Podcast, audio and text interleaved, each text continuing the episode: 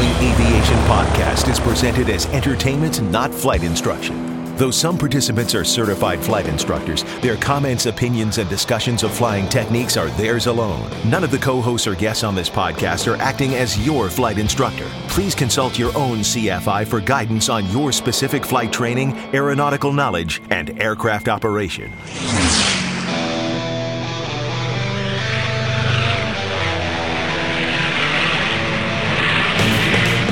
This is the Stuck Mic AvCast, an aviation podcast about learning to fly, living to fly, and loving to fly. Welcome to episode 263, the annual best of episode, where we compile our favorite episodes from 2020. You know, this year was some really tough picks, uh, but we boiled it down to three episodes. It really has been a challenging year for all of us here at the Sm- Stuck Mic AvCast, and we really want to say thank you. We really appreciate you keeping the passion alive during these trying t- times. And also, we want you to know that we're going to commit to bringing you in the new year episodes from passionate aviators, those who really love to share their love and their knowledge of aviation with us and with you. Now, today's episode, we had only three picks from last year. Uh, I really highly recommend that you go out and check out some of the last episodes from last year, like past episodes from many years past. Really easy to do. Click on past episodes there on the Stuck Mic AvCast. And also, if you like some of the products that we talk about in the podcast, remember those picks of the week. We keep a track of those, and we have tons of those out there on the website. And it's easy. Click on picks of the week. And if you do appreciate the content that we're doing, uh, help us out by becoming a patron. Go to stuckmicavcast.com slash patron. As a matter of fact, what we're going to do is every dollar we raise, we're going to put a dollar towards buying somebody a scholarships guide so they can actually move forward in their career and in their life and also in their flying adventures. Maybe they want to get a new rating, etc. Now entering cruise flight. Well, in this episode, like I said, we're going to talk about, or we're going to have three episodes out here that were our our picks. Uh, those are the folks here at the Stuck Mic AvCast. It was really difficult because there were so many good episodes. We put out a lot of uh, episodes this year. We're coming up on our 10 year anniversary. Really excited to be bringing this passion of aviation to you. Uh, but there was three that really stood out to us and three of the things that we really wanted to share with you. First one that we're going to go into, and they're going to we're going to do all these three in a row. The first one is episode 232, where we talked about v, VFR and IMC uh, prevention and survival. And that's one of those episodes that we're obviously all passionate about because we want to make sure we keep you safe out there as a pilot. And this is this is both from our experiences and other people's experiences as far as VFR and IMC and how you can make yourself safer and become a safer pilot and prevent an accident. The next one is 242 Women Military Aviators past and present. This was a special uh, women's takeover of the podcast by Victoria Neuville. And there was a really interesting episode here because we talked with one of the people that was very much involved in helping with actually having some of the wasps recognized and buried in Arlington National Cemetery. I'm not going to give it away too much, but our friend Erin Miller, who's the author of Final Flight, uh, Final Fight, and it's a really interesting book. You really should read it. And we're going to have a link to that actually in the show notes too. And Nicole Malachowski, the first female Thunderbird pilot, also joined us in that episode. So some really great discussions there. Uh, uh, Erin's uh, grandmother was a wasp and was very instrumental in this fight. Uh, but we're not going to actually tell you too much more about that because we want you to actually check it out. But it's a really, really interesting story there. Finally, the next one that we went over, and this is this is one of the ones that we love to bring because a lot of us are flight instructors. It's beyond the IFR check ride. I mean, truly, you know, what do you do beyond the IFR check ride? You know, we're actually getting ourselves ready for a check ride and we think about what we need to do to pass that check ride, what we need to do is think more along the lines of what we can do to be the best pilot we can as an IFR pilot. And that's what we go into in this episode, also keeping safety in mind. So let's go ahead and listen to those three episodes uh, from the Stuck Mic AvCast. We really enjoyed bringing this to you this year. And again, we're going to commit to bringing you more interesting, passionate content from our listeners and also from our hosts here. And we're going to be going out and doing a lot more shows, uh, just like we did this year. And very excited about the upcoming year. And I am very hopeful, especially with things and the way they're going. I'm hopeful about the future of our lives and of aviation. So let's go check out these three episodes. A recent accident of a helicopter crash on the side of a mountain in California caused us to reflect as pilots on how we can prevent this from happening to us. Uh, today we discuss VFR and IMC, some uh, statistics, prevention, and survival. Uh, you know, when we find ourselves flying IMC while uh, VFR, what we might be able to do to get out of it. By the way, there is a disclaimer I want to put up front before we introduce our other co-host. Uh, you know, due to the sensitive nature of this accident, certain members of the podcast cannot participate in this episode, and in no way do we represent any positions or statements made by those members. Uh, this podcast doesn't represent in any form those folks on this episode. So just want to put that forth. And also, this is a learning experience for those of us. This is a general aviation podcast, and we're trying to learn uh, from past events or current events uh, what we can do to make ourselves safer. We use those events to actually move forward with conversations. What we're not trying to do is pass judgment on current events, nor do we claim any knowledge of what's going on uh, during a, a, current investigation. We're going to wait till the you know all the experts get done with all their investigations of whatever crash it may be that's recent, uh, just so that we can learn from all those things.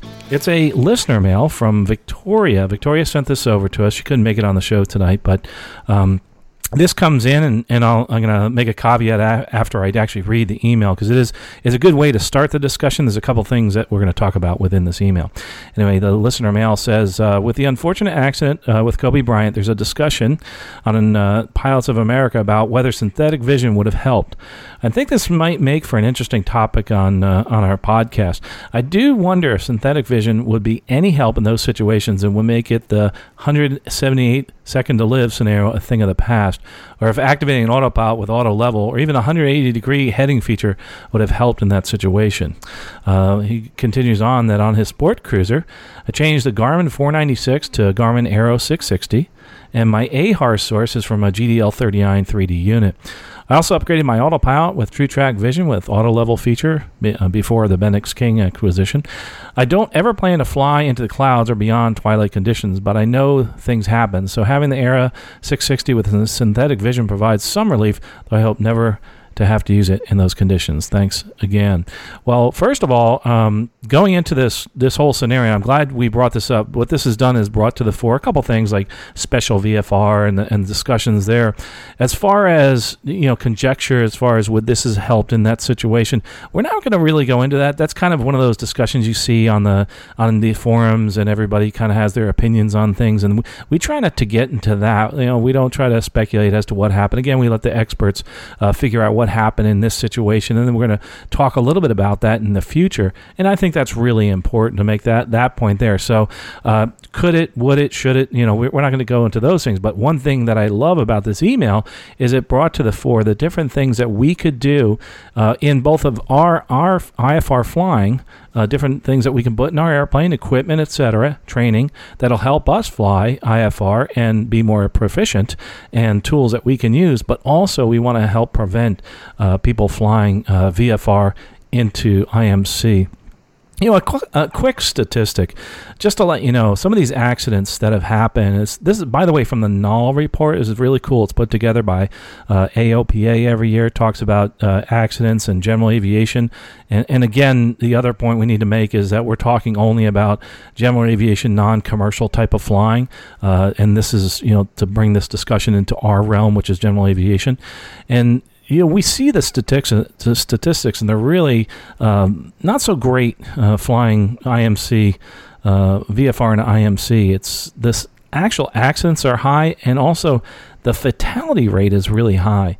You know that video that we talk about AOPA is it was 178 seconds to live. It really is true, and it's um, just to add to that. Just you know, from empirical data, just go out there with your students. If you're a flight instructor listening, and and get them into an IFR situation, and uh, you know, put the foggles on, take them out over the coast, and and see how long they last as far as controlling the airplane. Uh, sometimes it works out fairly well. Sometimes it doesn't. If they have some instrument training in the past, it's a little bit better. But normally, I find just uh, within a couple minutes, the person is n- unable to actually control that uh, that aircraft, and and that's from a statistical standpoint. It's also important to know that uh, we see this happen often, where people get themselves into situations that they shouldn't. But one of the things I want to do, and I think Tom was willing to, to step up to this as far as flying, and this again is going back to us in general aviation. And remember, the rules are different for helicopters and general aviation and also uh, fixed wing, is, you know, this whole thing about special VFR and using special VFR. And then, and, and I'd like, after Tom defines what that special VFR is, kind of discuss uh, our usage of it and then talk a little bit about how to prevent VFR and IMC. So, Tom, uh, maybe you could give us a you know a quick definition as to uh, what special VFR is. Yeah. So, um, you know, the FAR aims uh, in the FAR, you have 91157, which tells you what the special VFR minimums are, and basically comes down to that you need um, to be uh, you need to be on an ATC clearance. Um, you need to be clear of the clouds, and you need to have one mile of uh, one statute mile of visibility and that's basically it. You know, I mean, um, the um, you know, if you're going to fly from um, sunset to sunrise, you got to be on an uh, uh, you got to be IFR rated and be in an IFR um, certified aircraft. You know, but um, and and as you said, the rules are a little different for a helicopter. And then um, you have uh, the AIM, which uh, it's uh, section four dash four dash six, which tells you how to get your clearances for it, and, and basically re-describes those rules that are that are set forth in um, uh, 9157. Um, there's also an appendix that talks about um, airports. There are certain airports around the country that don't even uh, permit special VFR, and the list is uh, found in in the FARs as well. Well, thanks for that quick definition, and and now let's put it into use um, as far as using special VFR. We actually had that discussion today. We could have departed where we are, special VFR, to go to where we wanted to go. And realized that in route, we uh, once we left any controlled airspace, you know, we left tower and uh, we would have been outside of uh, that special VFR and you know clearance, and we would have been actually illegal at that point. Uh, maybe, maybe not, depending on the different. We were looking at some of the reports from the airports, and it was just so close. So in our case today, we decided to make that, that very conservative decision, saying, you know what, let's let's just wait till it gets VFR. You know, our, our plane was equipped. You know, was getting to the point where we were close to sunset. We're VFR, you know, rated that type of thing but it was better to err on the side of safety, especially a lot of people don't realize that Florida's pretty flat, but we do have some things out there called towers and TV towers, and you, you have to fly around some of those. And it was a good day when later on to kind of look at those things and realize that those are out there. Really neat that some of our equipment uh, has that ability to to pop up and say, "Hey, yeah, there's a, a, a object ahead, there's terrain ahead, etc." We talk a little bit about that, but um, Tom, uh, I want to ask you first and then Russ, as far as special VFR, I'm curious have, how much have you actually actually used special VFR and special VFR clearances? So for me, it was um, I've only really actually used it once, and I used it as going back to an airport.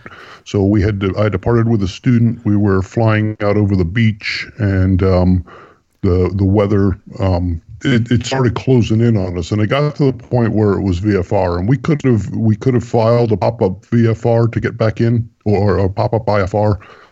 Um, but we called the tower and said, "Hey, I'd like to get special VFR to get back in," and it was pretty straightforward. They they granted our request, and we were able to stay clear of the clouds. Um, we still had plenty of visibility. It was just the the deck was starting to close in a little bit, and I, I may not have even needed it. I think I still could have maintained the 2,000 foot and and got in, but um, you know, it was it was pretty easy. They didn't ask me a bunch of questions. They didn't do anything. I requested special VFR. They granted it, and I was able to land.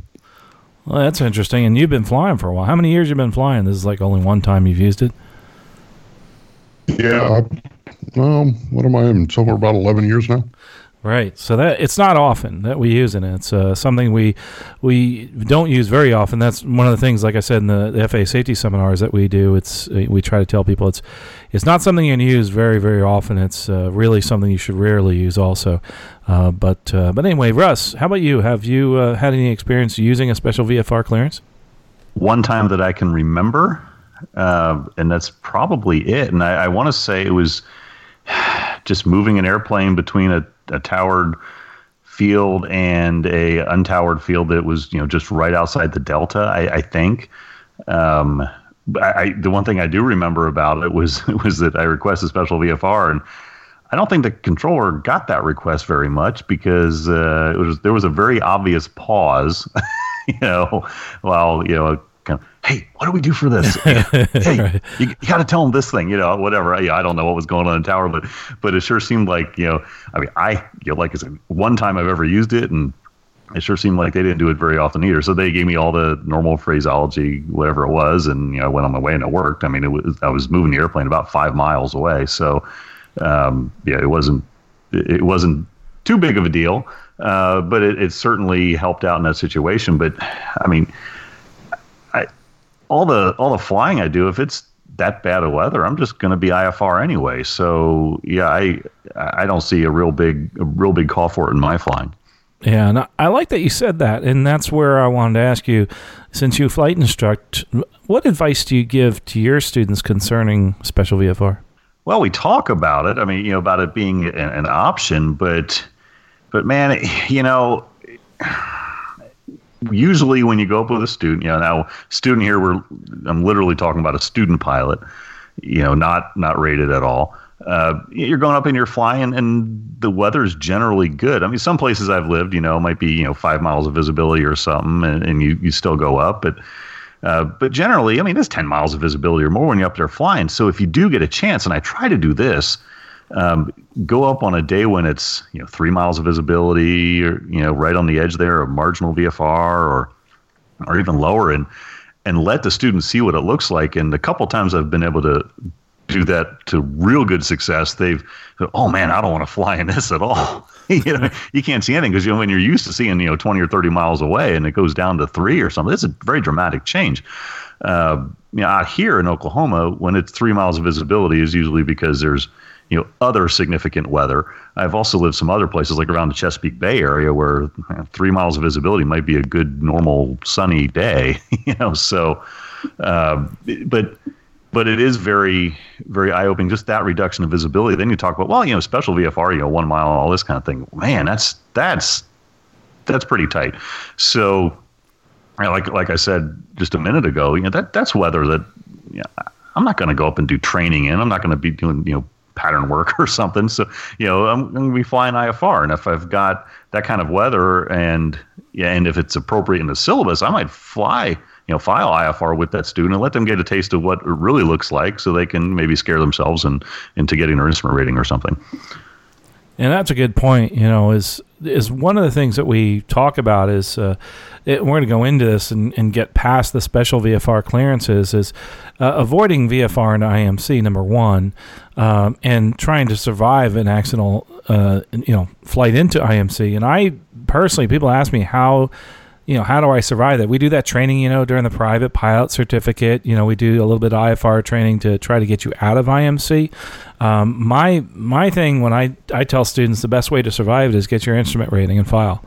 Um, and I think that's I think the advice that many instructors give. So, um, and I think Russ, I'd, I'd, like to get your opinion on this. As far as you know, I'm sure you've gotten these questions before. You know, how do I survive that accidental flight into IMC?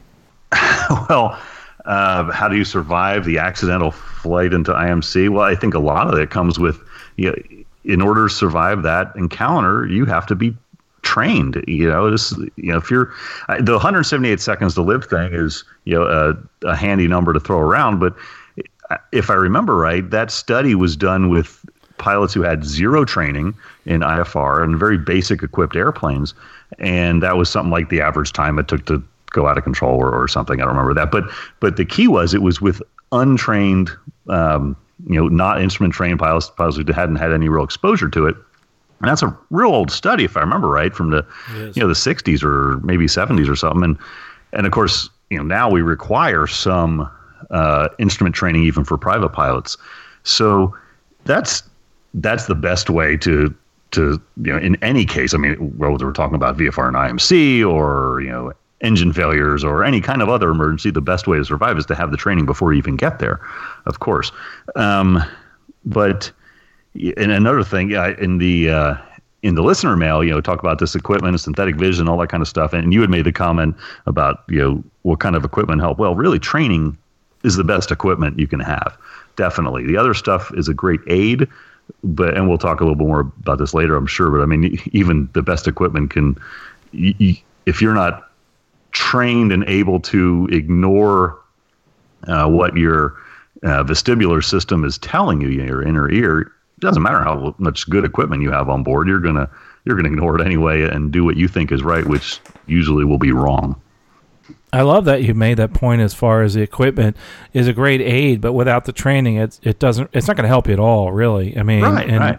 and that's that. And I have a really good um, uh, incident, uh, almost accident example of a couple of airline pilots flying down into the hills of Mexico, and there's that one of the airlines I used to work for, and they decided to just disregard the terrain warning that they had from the system. They said, "Oh, it must not be working." And uh, when they went back, and for some reason they got a, a, radar altimeter that went off. It was showed like two, three hundred feet. Well, the reason it went off is because they missed the top of the mountain by two hundred to three hundred feet. If they just listened to that wow. that terrain warning and took action as appropriate from their training, then they would have missed it by a lot more than that. But they decided that, oh no, that must be wrong and and we do find that every so often in in certain scenarios, especially when we go over uh, post incident reports and obviously post accident reports, that people sometimes do that. They take that wonderful system that we have in the aircraft and and they disregard it. Uh, similar to other systems that tell us, you know, hey, pull up, and you don't pull up, you know, that kind of thing. It's it's it has to go with, and I love the point you made there there's there's equipment. Equipment's great, but you have to use that equipment, get trained in how to use it, and and it has to be consistent. You know, that's for sure. But uh, anyway, so Russ, I mean, what what's your opinion on that? Well, uh, well, you know, I, I wanted to bring up a, uh, an interesting thing I did. This is uh, several years ago, it might have been five or six years ago. Um, I had a had a student pilot. He was actually working on his um, sport pilot. Uh, but we were real early in it, and we had access to one of the Redbird simulators, and know, I I wanted to you know get this whole point across about training and such because he was going for sport pilot. And, you know, they they don't receive as you know as much instrument training, of course, and so in the Redbird simulator, it was simulating a Cessna 172, but I gave him basic, you know, like you know Cub style instruments. you know, just the very basic instruments you would have in in possibly a light sport aircraft. Uh, if you were looking, you know, for the more uh, you know vintage type aircraft, and you know. I, I basically had everything else failed other than you know, airspeed and whatever. So very limited instrumentation.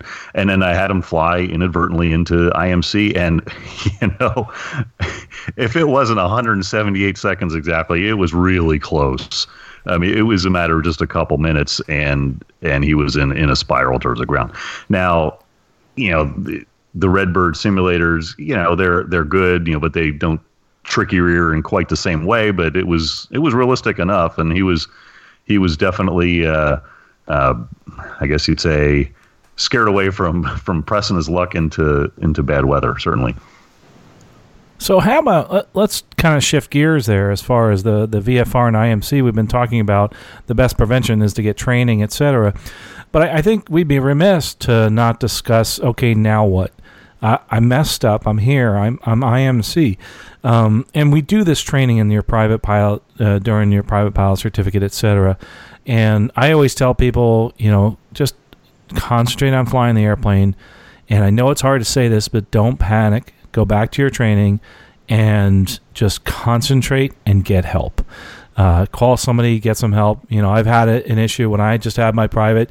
I called the controller, said, "Hey, listen, you know, the cloud deck's getting lower, and you know, I need need a little help here." And once you say I need help, uh, bells and whistles go off, and they're going to try as hard as they can uh, to help you out. And uh, the most important thing is try as hard as you can to stay VFR. But if you do get caught in that situation, remember what your instructor told you to do.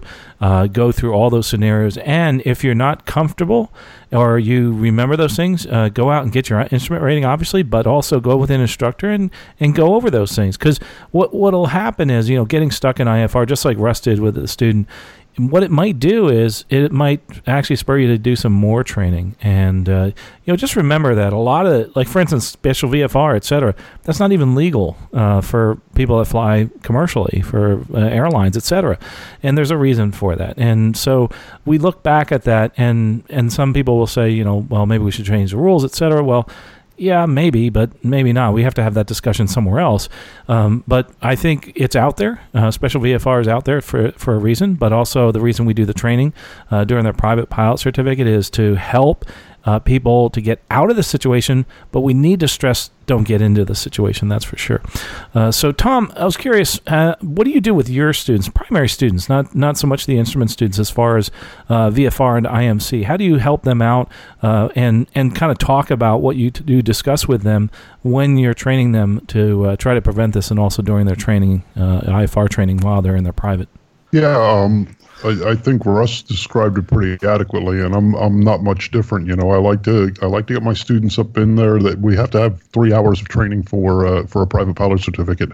So um, three hours under the foggles gives you an opportunity to um, you know really drive home what it's going to be like trying to operate that aircraft. You know, without being able to see anything outside of it, and um, you know, the biggest thing with, the private in, in three hours worth of training, um, basically training them how to get themselves back out of trouble again. You know, and I mean, even in even in IFR reading, when when I got my instrument, that was what my instructor told me. He says, "Remember, this is not a, a rating to get yourself into trouble. It's a rating to get yourself out." He says the idea is not to get yourself in trouble in the first place. So that said, it's the same thing when teaching a private pilot. And, you know, a lot of that training is just, you know, doing a nice straight and level um, 180 degree turn to go back to where you knew it was clear before. You know, um, as soon as they saw weather deteriorating, the bells and whistles should already be going off in your head like, okay, I don't belong here. I need to go back where it was clear and figure out what I'm going to do. You know, so a lot of that training is just that a nice straight and level 180 degree turn and being able to um, start a scan so that they can keep control of that aircraft. I think that's a great idea. One and something to add to that. Um, th- think outside the box. Uh, you may wind up getting yourself caught in a situation where you have a thousand places to land below you. Uh, there could be a nice straight road, etc. You're in the country. That may be your out. So don't disregard any outs. Everything is an option uh, while you're flying, and you get yourself self stuck in the IMC or in a really low uh, visibility uh, situation. The other interesting thing too, I feel. Go ahead, Tom. Oh, I was going to say absolutely, and it it, it goes along. Um, what what popped into my mind as you were saying that about uh, you know using it out, even if it comes to landing on a country road. Um, it reminded. I was thinking of the the FAR aim and that piece that I was reading there. There's a a special note in there that says specifically that the pilot is responsible for terrain and obstacle clearance, avoidance. Right and those obstacles can seem obvious, and uh, but they aren't, and can wind up getting us uh, bite us. And one of those obstacles I want to talk a little bit about is that we have this this rating where we can fly VFR at night. And in the U.S., a lot of other countries don't have that. You have to have your instrument rating, etc. But w- there are certain scenarios that you really should think twice about flying VFR, and one of them is flying over water at night. I really hammer that into my students' heads that, gosh, you know, we really should should think twice about ever going VFR over the water at night. And I'm not so much talking about like those city areas where there's lots of lights lighting up the water and that type of thing, but I mean we're truly out over the coast.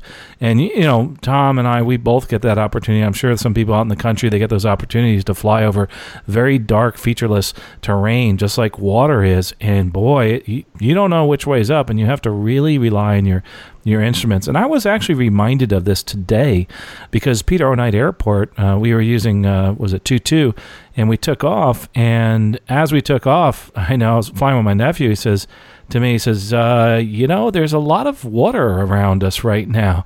And I mean, you rotate, you're at 700 feet and you're over the water. And I said, yeah, there is. He says, you know, I'm not sure this is very comfortable situation here. He's like, yeah, it makes you think, doesn't it? Uh, I said, we really should maybe have that discussion. And not only that, have that discussion of taking off out of this airport at night. And I'm going to go back in there with him at night and say, hey, listen, we take off to the south at night. There's nothing. There's it's it's dark uh, and it could uh, really get you disoriented. You may have to go to using your instruments as you take off at night. In general, that can happen also in the country. Uh, so, Tom, I know you're one of those people that's been doing a heck of a lot of flying on the coast and, and with students. And I was kind of curious, you know, have you done those demonstrations over the bay and, and what have the results been?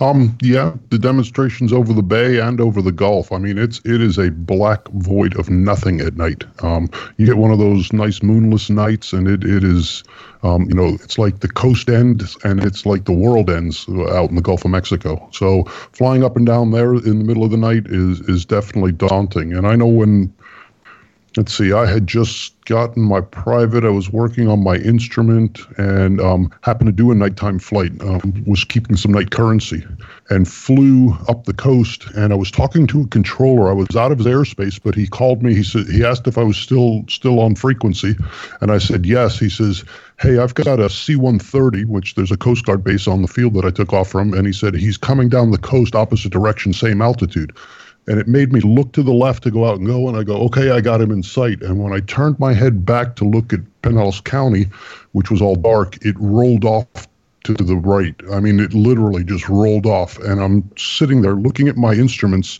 and i literally had to say out loud trust your instruments trust your instruments trust your instruments because it, it did it felt like i was turning but i wasn't. I was straight and level. My brain was telling me i was turning and it was the we- weirdest feeling in the world but that's when I, I discovered that, okay, it's just that easy. I snapped my head left to right, and I got me a good case of spatial disorientation. And the idea that my instruments were correct was true.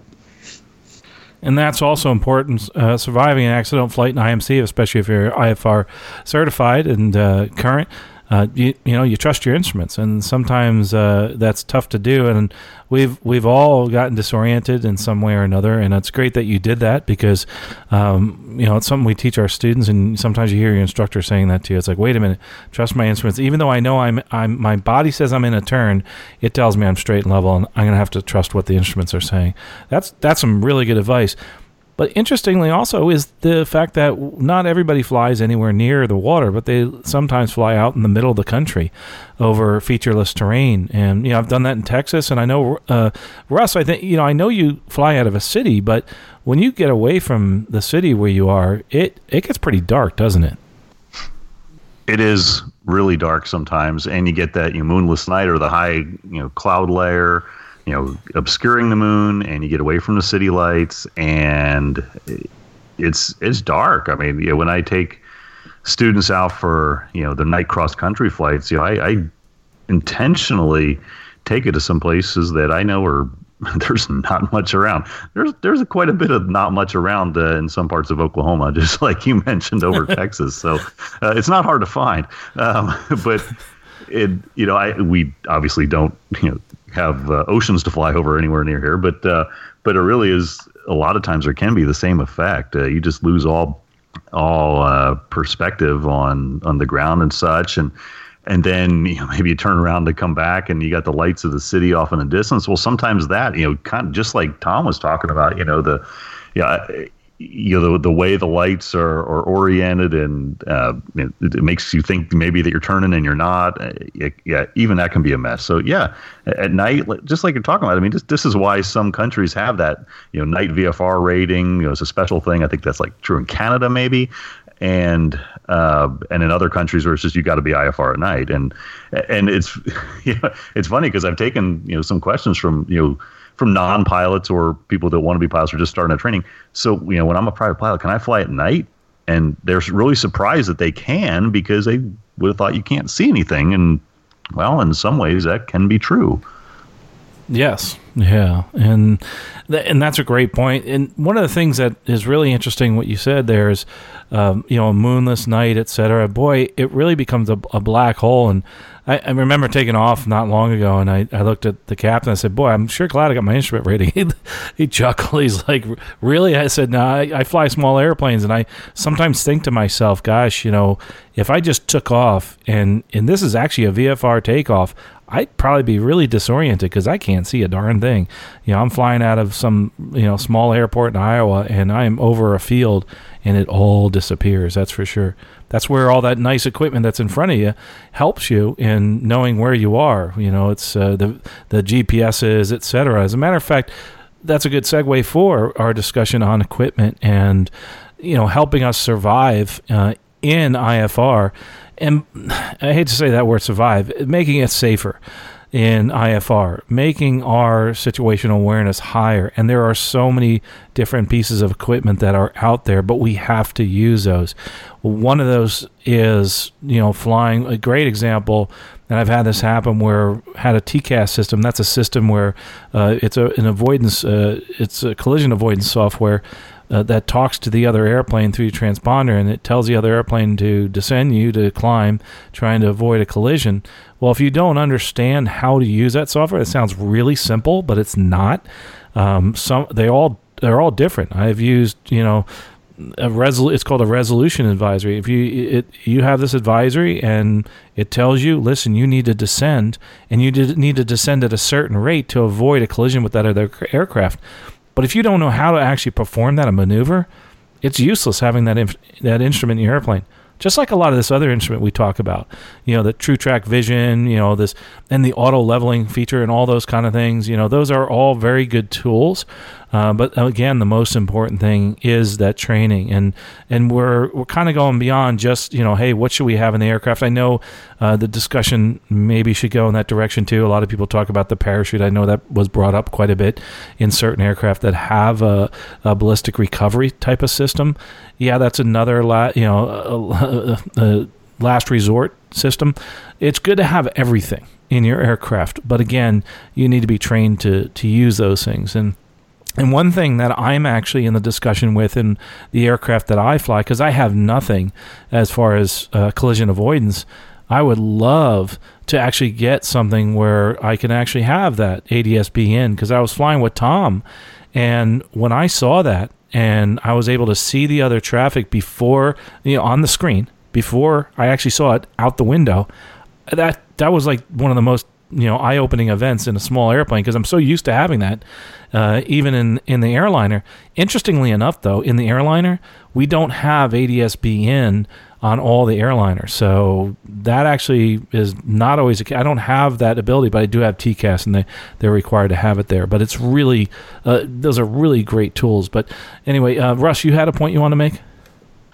Yeah, just about the training. I mean, we cannot stress enough that any equipment you have in that airplane, you need to you need to be capable of using it. You need to be you know trained on how to use it, and that's not just a plug for you know Tom and I as flight instructors, although it's a good one.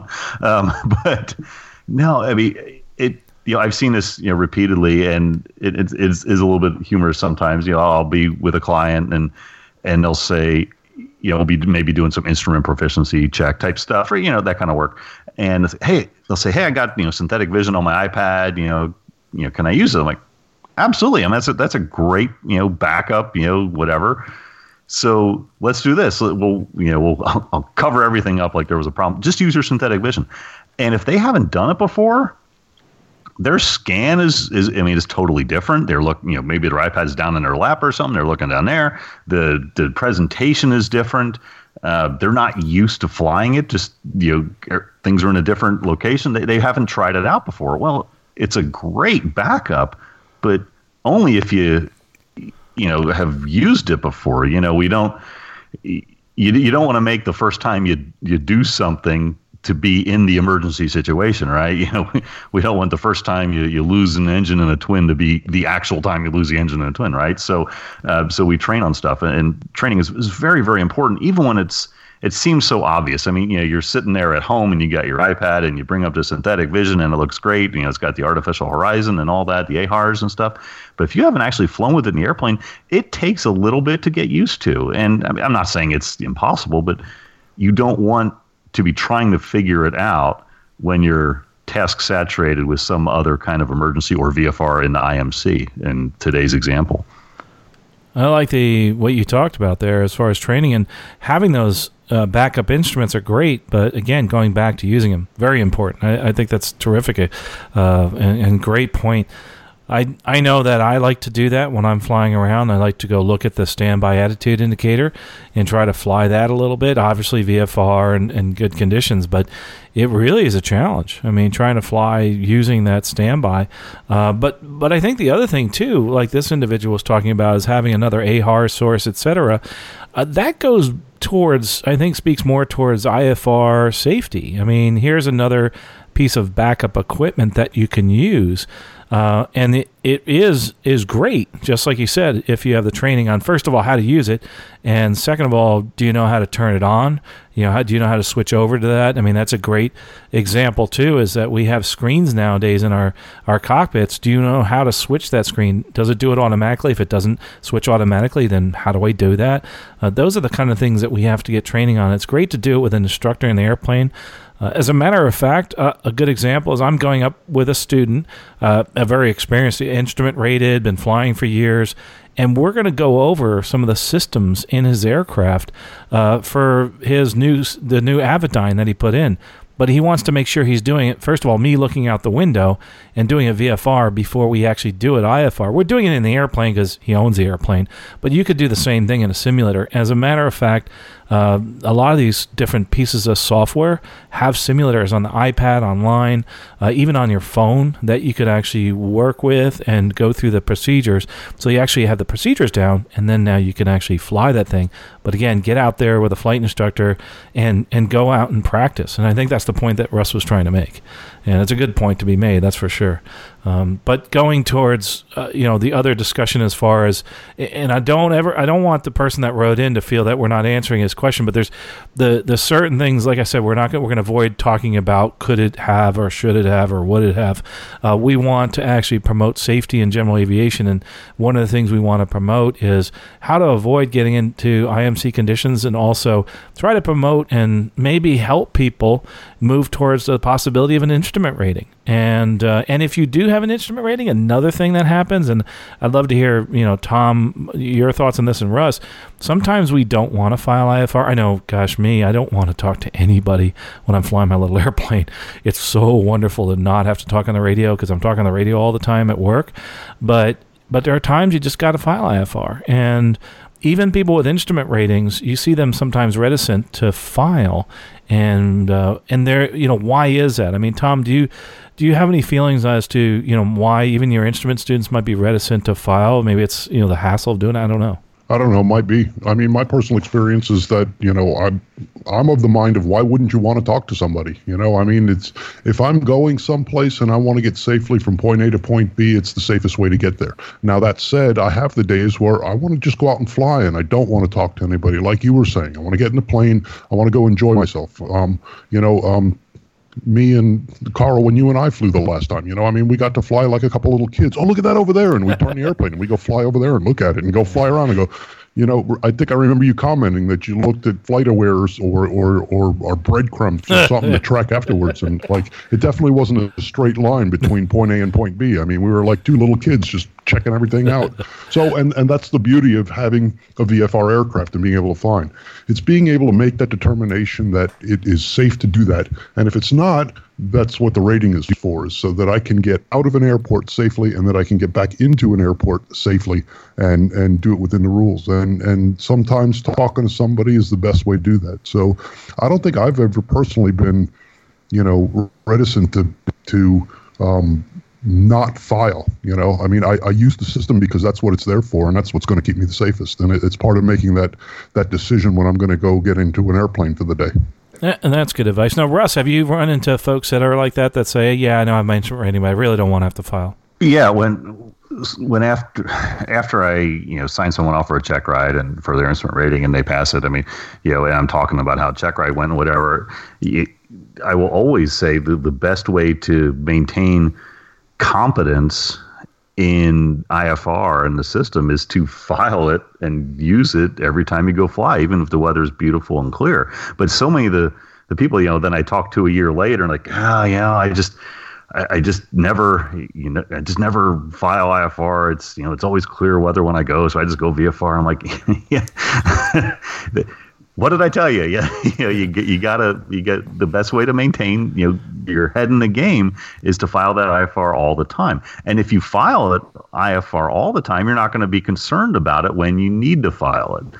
If you haven't flown in a system for a year and now it's bad weather and you need to, well, you're going to be a little concerned about it. But if you've been doing it every flight, then it just becomes a matter of routine, kind of like you know, like Tom and I both do on most of our flights. It was it's IFR, um, and we're in the system, and it's it's just it's it's routine. So that's what you want. You want the difficult things to seem routine, so that the truly tough stuff uh, you can handle uh, easier. That's a great point. And one of the things that I know I, I don't file as much as I could, but I will do one thing. I will uh, put up approach control. And I even talked to them like I did today, even though I didn't have to, but it was a short 15 minute flight. But I think just being in the system also helps you with lots of different things, not just uh, you know being safe, but also for survival. Say you lost an engine, at least you know someone's coming to get you pretty quickly because you're you're on your way down. You're talking to somebody, um, and that's those are you know that's kind of not the discussion here, but in general, it is better uh, as far as filing and being in the system because if you do find yourself in IFR conditions when you are flying VFR. Now you've got to get the clearance. Now you got to admit you just broke a rule. Now you've got to you know get this pop up IFR and you know it's like it's a it's a real hassle. Now you got to get out there, copy down the clearance. It's a lot easier to do that beforehand. Uh, so, and what's interesting in this discussion that we're having, we talk about equipment. Equipment's awesome. I mean, it's absolutely terrific. Synthetic vision, uh, doing landings at airports, and having you know head up display. Of course, it's going to make it safer. Your instrument uh, flight safer.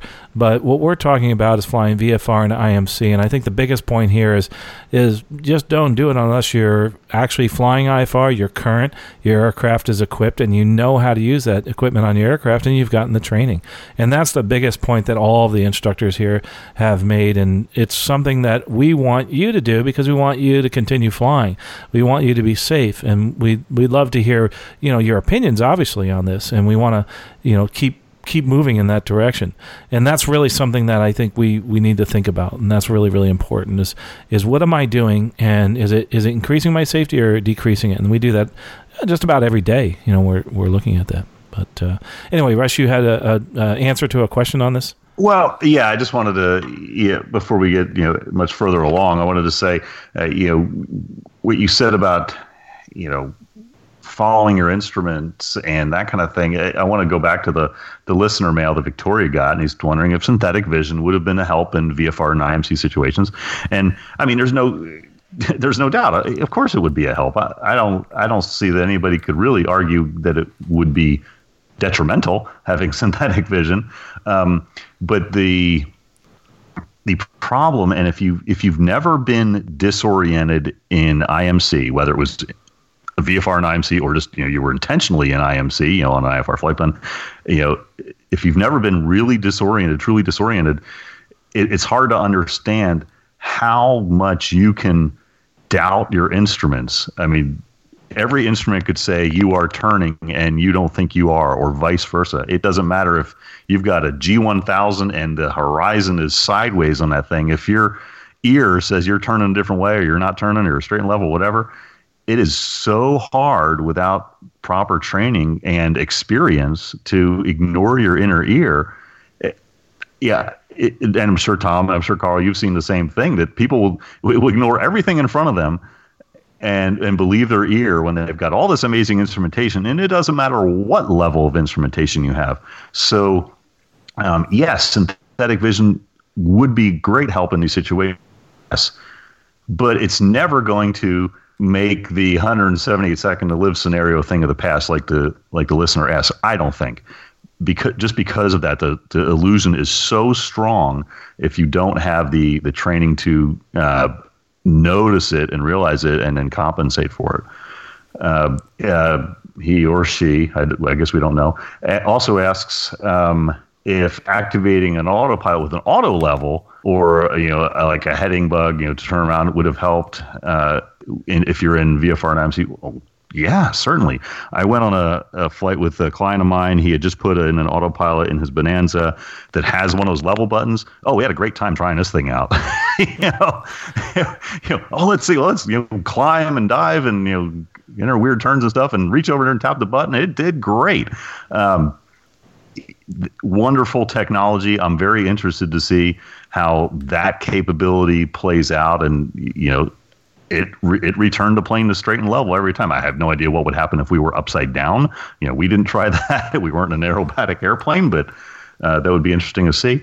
Uh, but of course, just like anything else, I mean, you gotta realize you need help to press to just do something as simple as press that button.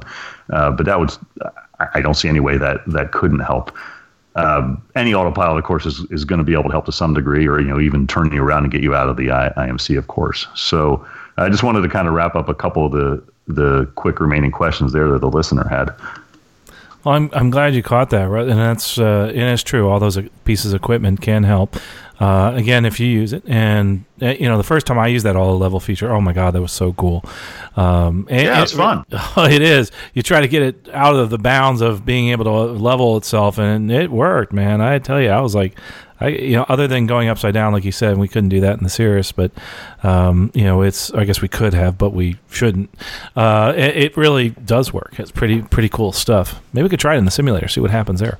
Um, but it's really you know all these different tools are just wonderful tools, and it is going to make it a sa- safer scenario. Um, but you know, if you look at just people that look at the airline flying all these these different systems they have in the aircraft. It's helped it helps if you use it and you're trained and you're constantly getting retrained and i think that's what we have to do. And i think that was a great point uh, that was one of the, the, best points that i think russ made is is training training training it's so important. Uh, so i'm glad you brought that up russ but uh, but as far as flying vfr and imc the prevention is uh, don't do it. You know, if you're if you're there's any question, stop, think about it. Uh, if the go no go decision, uh, also get yourself an instrument rating. That can help also because uh, if you do find yourself in IMC, the other thing too is that a lot of scenarios where you see people flying VFR and IMC they're actually at a very low altitude and either around structures or terrain, and they wind up uh, getting themselves into trouble there uh, because they don't want to file IFR. If you have the rating and that you're equipped, uh, the the sooner you get under an IFR clearance and you're being controlled by a controller uh, and in radar contact, boy, it, it makes the situation that much uh, much better for you. That's for sure. Uh, so if you do, you know, think, gosh, in any way, you should be flying IFR. Yeah, go ahead and uh, go ahead and file. And I just talked to somebody the other day, did a VFR cross country, and it's like, you know, it was just right there at minimums. And I was like, you know, maybe you should have filed instead of actually flying that, that flight. You know, of course, it did it safely, but uh, just wasn't the most comfortable thing in the world. Got the instrument rating, you got the aircraft, it's equipped, go ahead and file. Um, but uh, anyway, hopefully we've answered some of those questions. Obviously, um, like I said, this is a there's a tragic event. There's there's many of these. It happens uh, too often, actually. Uh, people get themselves in trouble either legally or they cause an accident just because they they actually fly. Uh, they're flying VFR and they wind up in IMC, and it, whether they're rated or not uh, whether they're trained or not, whether they're proficient or not, they find themselves in trouble just because they've gotten them into that, gotten themselves into that situation that they can't get out of. And we don't want you to do that. So, uh, what I'd love to see is is you after this episode go out there and grab an instructor, go into a simulator, get in the airplane, and do some flying uh, with the equipment that you have, and go through these scenarios and say, yeah, you know, I don't ever want to get caught in that. And if I am caught in this, go back to those those days when you were a private pilot and learn how to get yourself out of IMC doing that 180 degree turn type of thing uh, and learn how to use all those features on the aircraft. Great points, and uh, and I hope this actually adds to this, the discussion and also adds to uh, the safety of your flying in the future. But uh, anyway, great discussion, guys. We could go on for hours about all this. Um, a lot of this was some intro, especially with uh, uh, special VFR, and, and we kind of talked about that because a lot of people have been asking about it lately. Uh, but the most important thing is uh, try to stay safe out there. Get yourself an instrument rating if you're going to be uh, flying in in any type of lower visibility, lower clouds, and uh, just prevent yourself from doing this and, and flying IFR or into IFR if you're your VFR by making a, a, really good decision. It's tough to do, I know, uh, but uh, but we want to see you be safe. We want to see you flying. As I'm sure you've noticed, um, if you listened to the show before, one of my greatest passions is getting more women involved in aviation. This is because throughout my whole private and instrument training, um, I didn't meet or know another female pilot. So, as much as I appreciated the male mentors in my life, um, I did miss that female connection, having someone I could relate to in the industry. Um, currently, women only make up six percent. Actually, I think it I think it might have gone up to seven now. Finally, um, of the pilot population, and I know it's even less when it comes to the United States uh, military. So today we have two very special guests, and I just wanted to talk about the female pilots of aviation's past and present. So, first, you might have heard from our friend before, um, my dear friend Erin Miller. Um, her grandmother was a WASP. Welcome to the show, Erin. Thank you for having me. I'm very excited to be here. Now, I'm kind of surprised when I talk to people about aviation, and if I mention the WASP, some might not know uh, who these remarkable women are. Do you mind sharing your story with us? Sure. The WASP stands for Women Air Force Service Pilots, and they were the first women to fly military planes for the United States Armed Forces during, and that happened during World War II. And my grandmother was one of those uh, women. There were 1,102 of the women who uh, made it through the program and eventually worked as a WASP. Now, they had a, a large fight ahead of them to get military um, benefits and you were a major part of this with your grandmother when she passed away. Can you share um, what that was and how our other special guest came involved with this? Okay, so during World War II, it's kind of a long story, but I have a short version. During World War II, these women were hired um, under the purview of the United States Army in a civilian capacity and never formally uh, inducted into the Army or commissioned as officers. There was a bill in Congress to make them part of the Army, but it failed in the summer of 1944. So the program was eventually canceled at the end of 1944, and those women were never formally made part of the Army. Because of that, uh, they went home, went about their lives, and were never recognized as veterans. In the 1970s, the armed forces uh, started talking about integrating these service academies to have women. They, the Air Force started talking about having female pilots and talking about, oh, we're going to have this new thing where we have women fly military planes. And my grandma and her friends were like, we did that 30 years ago, 35 years ago. Maybe we should tell people about this. so they went to Congress and spent um, several years, actually, took a long time, uh, going to Congress and having various iterations of a bill go through Congress to have them retroactively recognized as veterans. And eventually, in 1977, a bill from Senator Barry Goldwater had language incorporated in it that allowed the Women Air Force Service pilots and any other groups who felt that they were in a similar situation to petition the Department of Defense for recognition as veterans retroactively. So there were other groups like the Merchant Marines of World War II who lost over 9,000 members during World War II that were in similar kind of civilian capacities but not formally recognized as having done service for the armed forces. So eventually, you actually had a good point there. I, am sorry to interrupt, but I just okay. wanted to say um, these women went and served flying aircraft for testing, training other pilots in these aircraft and if they were to perish during this, which I think the number was 30, how, how many women? 38. 30, 38 yes.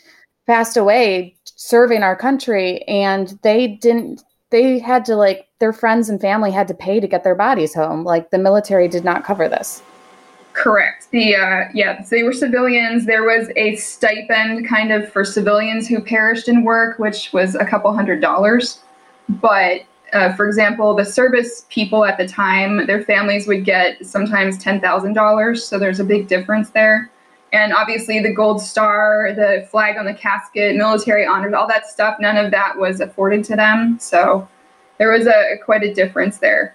So anyway, so in the 1970s, they got this bill passed and they petitioned to get recognized retroactively as veterans. And eventually, my grandmother received her DD 214 in 1979, 35 years after she left service, which is the paperwork that Nicole knows well that lets you uh, show that you have served active duty in the United States Armed Forces.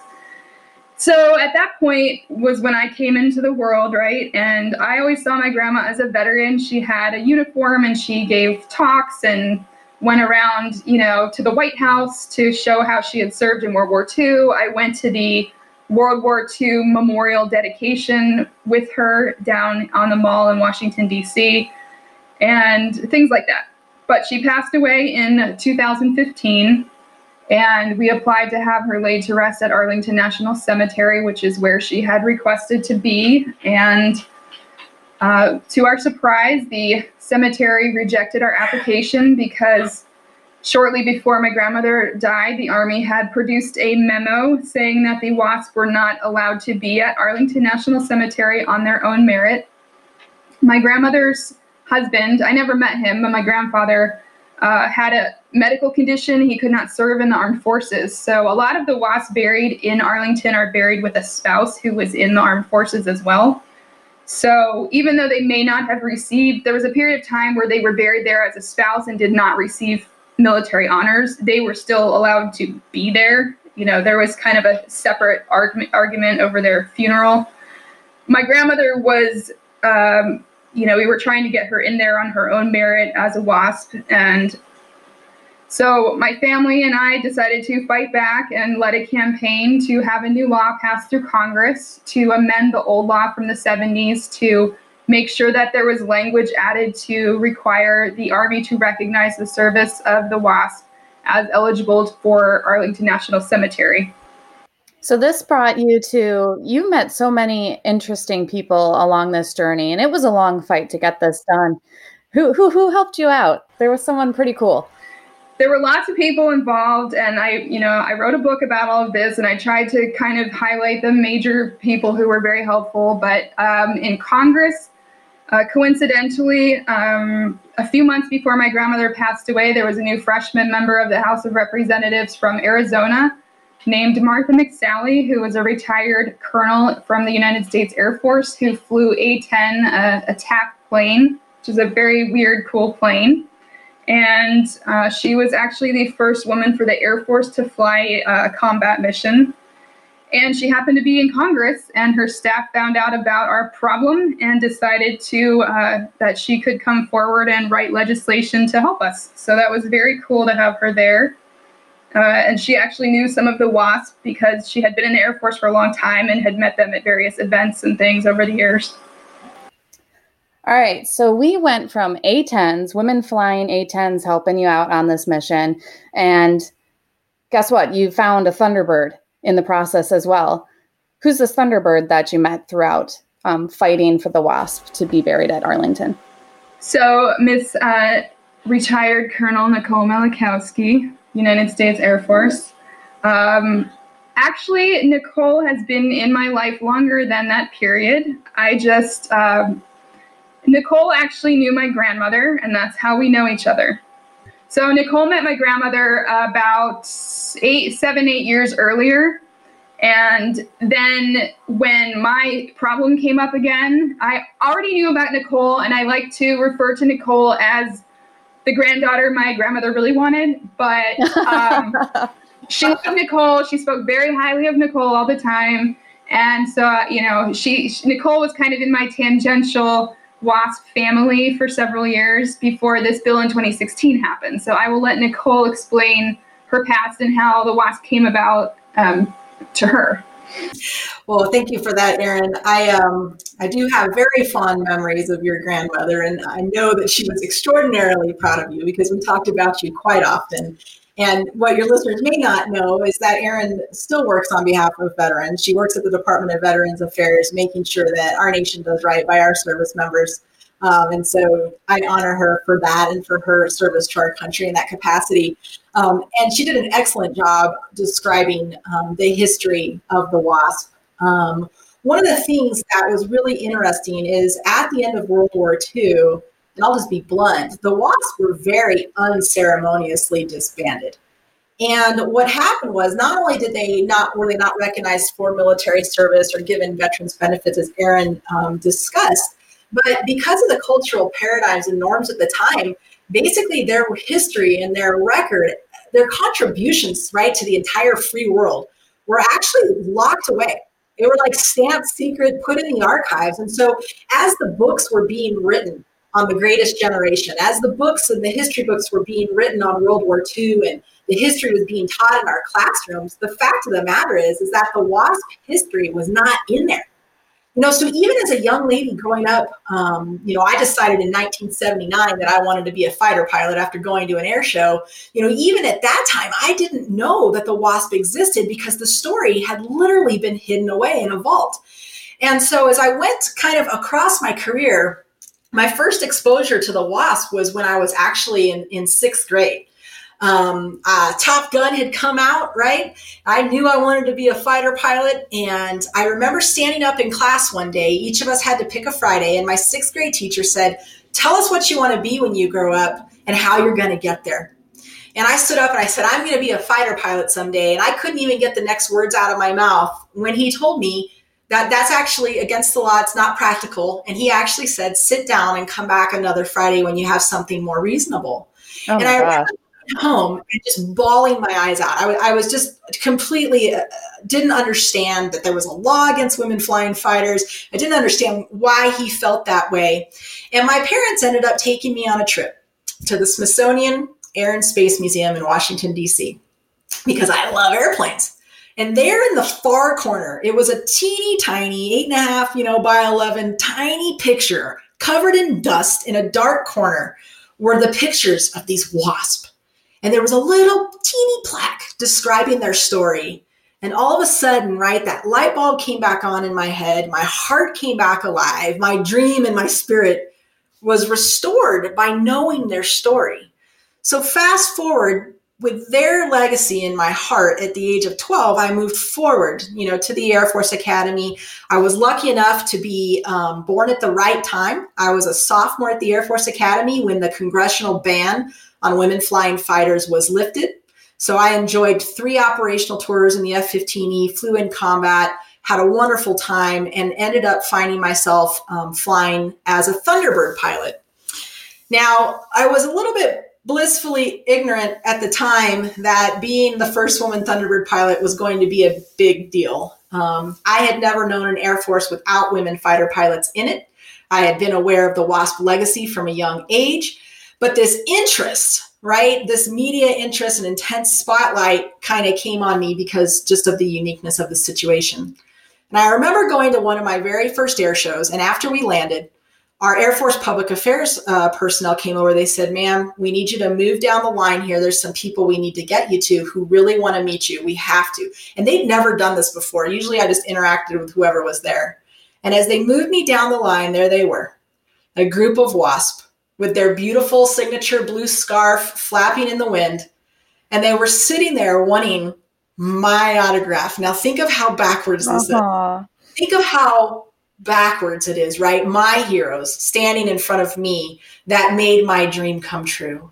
And it reignited, it was the first time I'd really met her, like an interactive with real life wasp.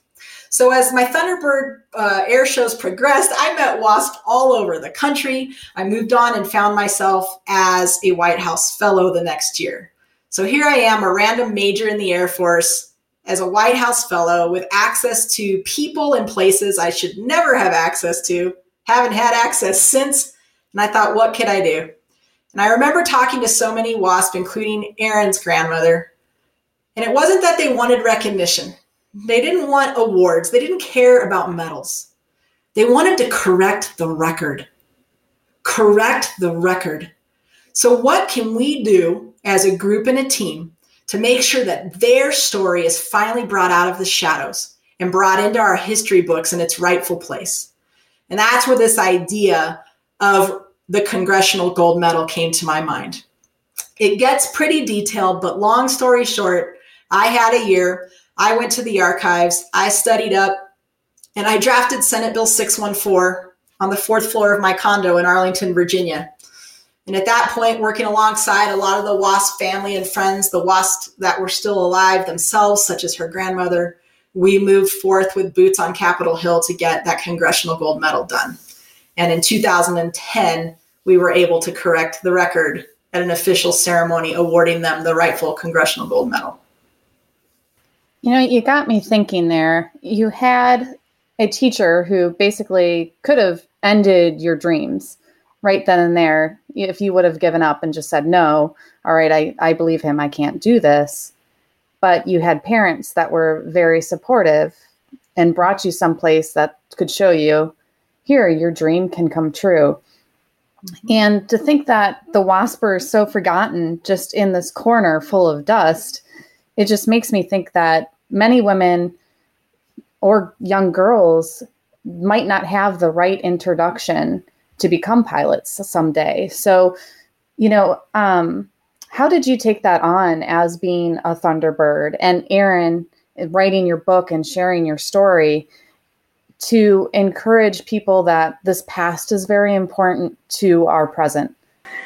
Well, since I've been coming involved in all of this, and I'm I'm not a pilot, so I don't know. Maybe I'll learn one day, but it hasn't happened you yet. know, I'm a CFI now. So I know. Just Victoria saying, we kind of live close.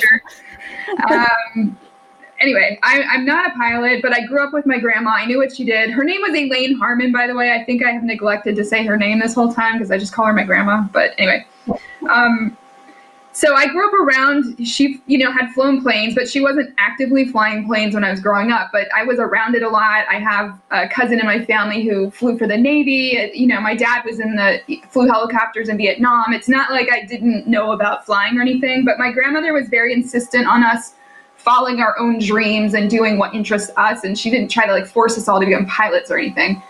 Um, so I knew it was very important, and she really loved history. I read lots of history books and like biographies. I read Jackie Cochran's biography when I was, I don't know, eight years old or something like that.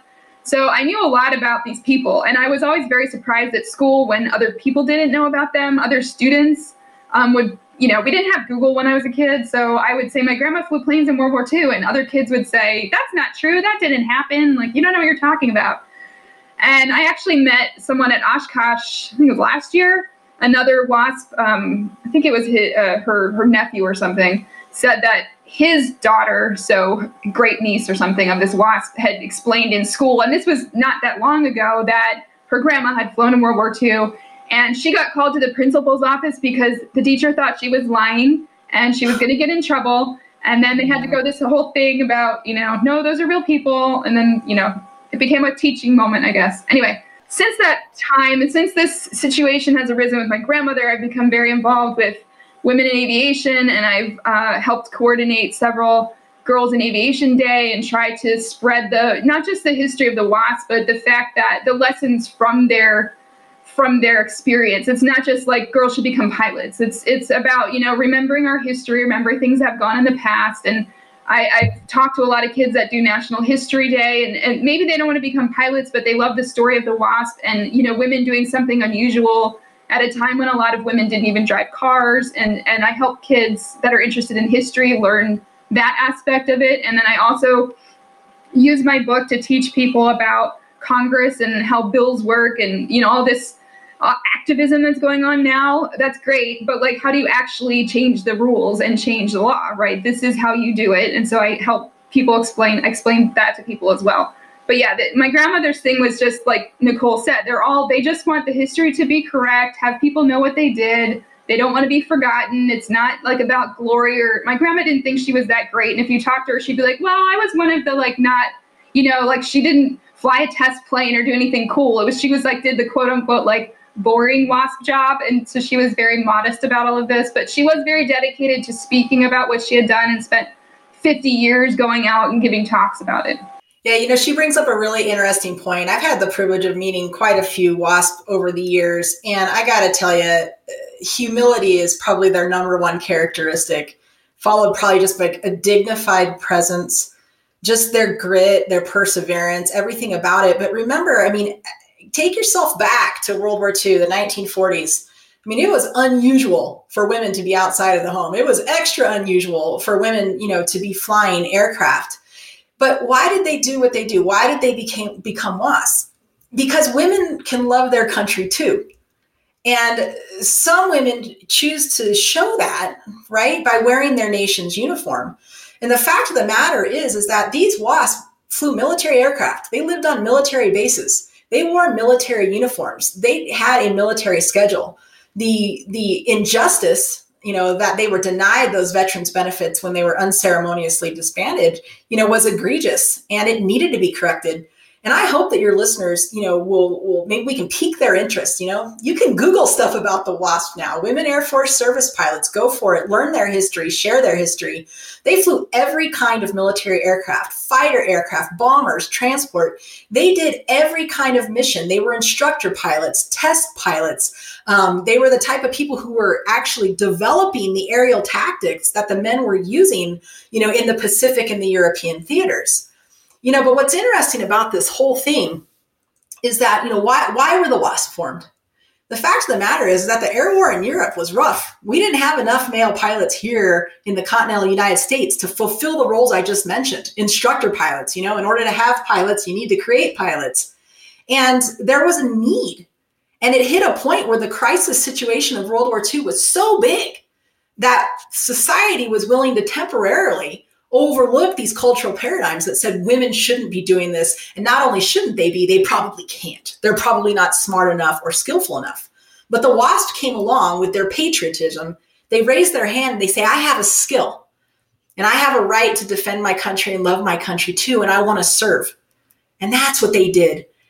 And in spite of all of that, right, our, our nation decided to forget their history for decades. And so to be a part of the Congressional Gold Medal and then to see Erin Miller do what she did is just extraordinary. You know, when when the bill was signed into law to award the Congressional Gold Medal, I had the privilege of standing in the Oval Office. Um, then President Barack Obama is who signed it into law, and I was honored to be standing in that room next to Elaine Harmon. And that's how Erin and I overlap.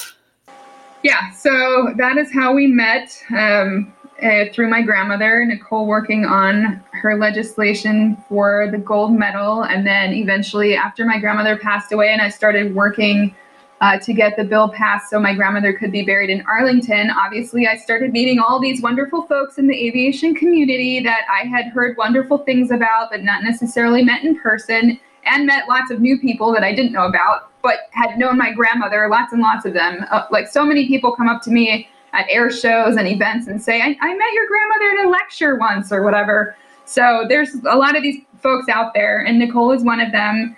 And like I said, my grandmother loved her like a, a non biological granddaughter. I loved her like a non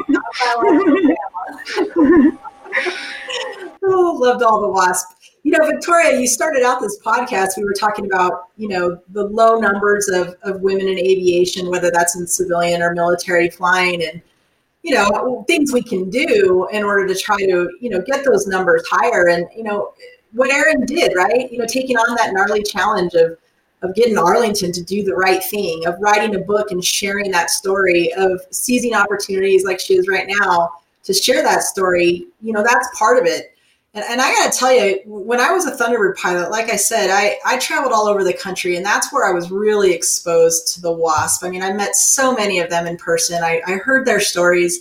And, and prior to that, if I'm being honest, I, I think there was a, a lack of maturity. Maybe it was just age where I used to get really uh, upset when people would describe me as the first woman Thunderbird pilot, or they would call me the woman Thunderbird or woman fighter pilot, because I felt like that qualifier woman didn't need to be there, right? I, I wanted to be a great, known as a great Thunderbird. I wanted to be known as a great fighter pilot.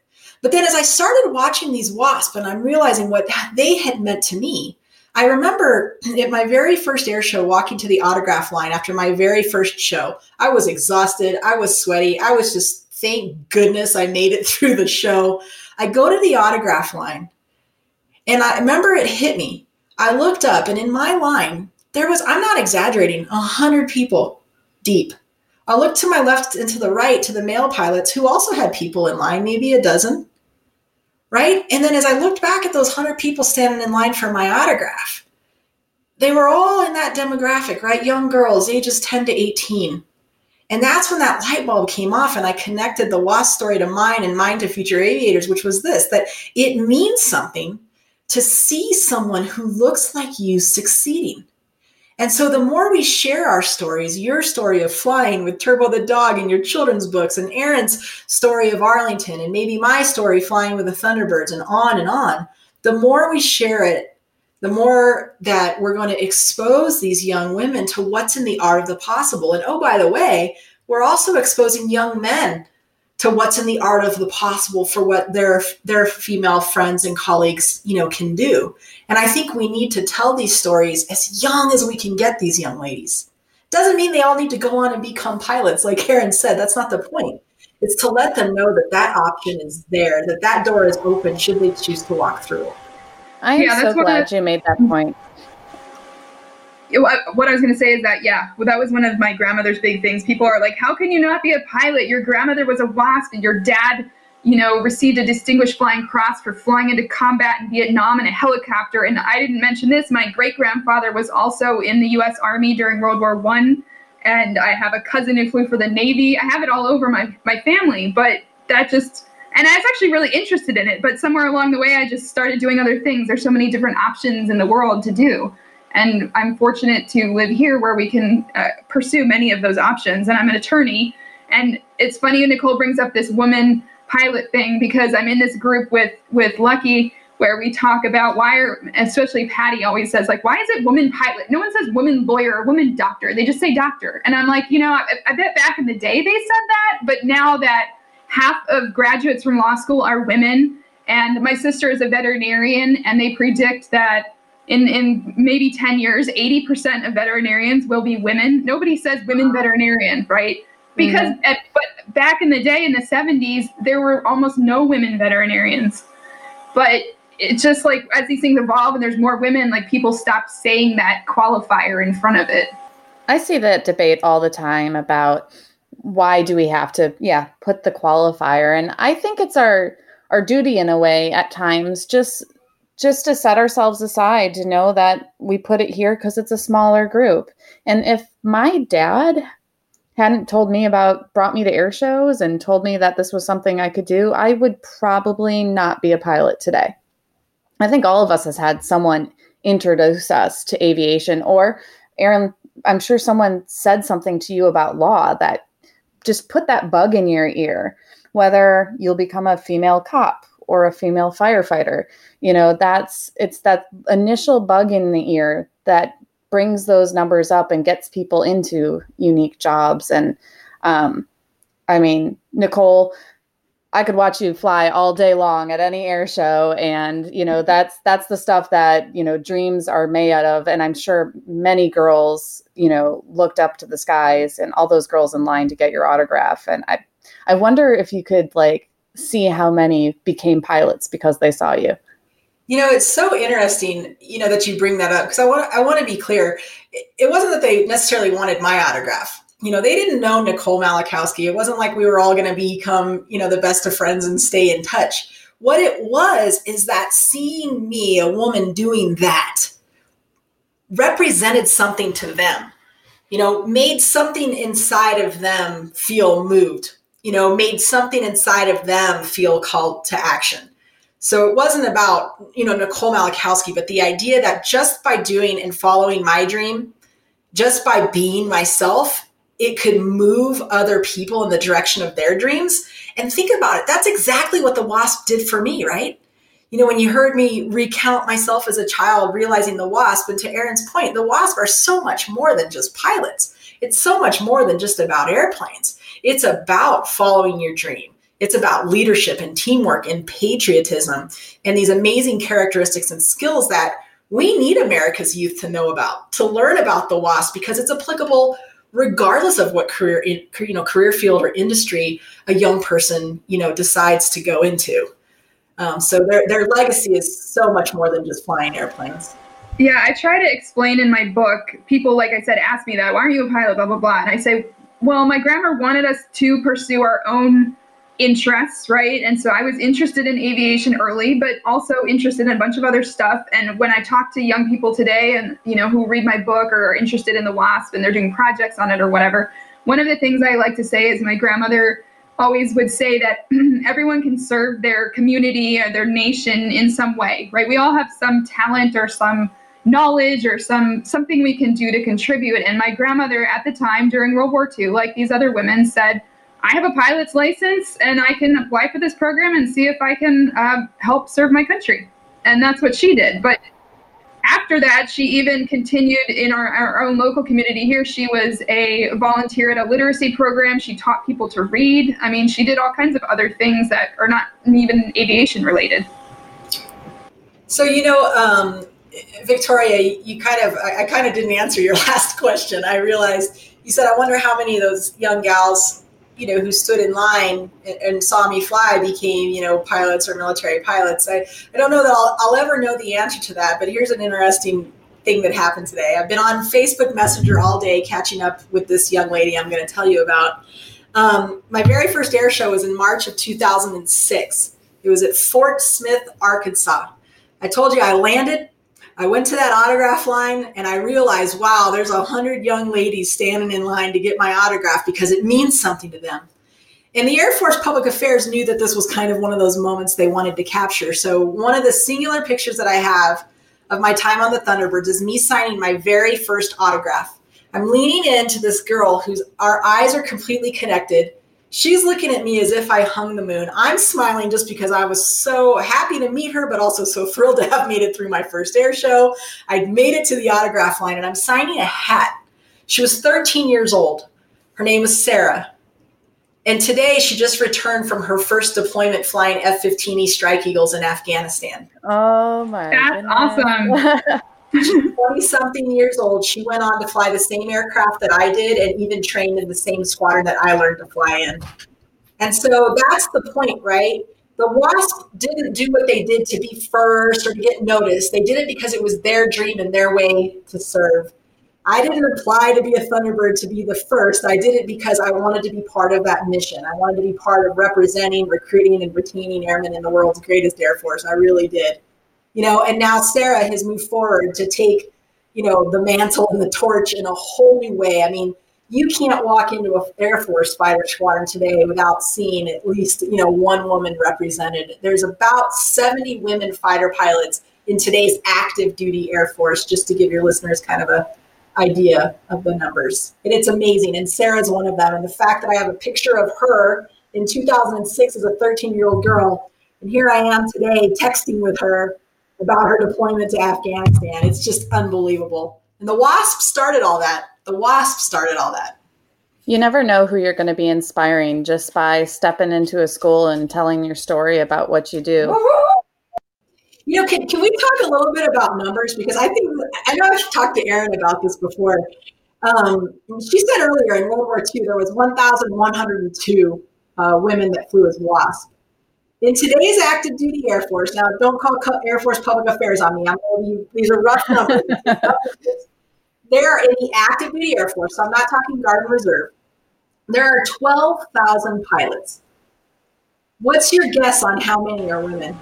I know the answer, so I'm not going to say. So I'm going to make Victoria answer. oh gosh, put me on the spot. I always memorize my six percent, and I knew I know ATPs are like one percent. So Am I doing a percentage or a number?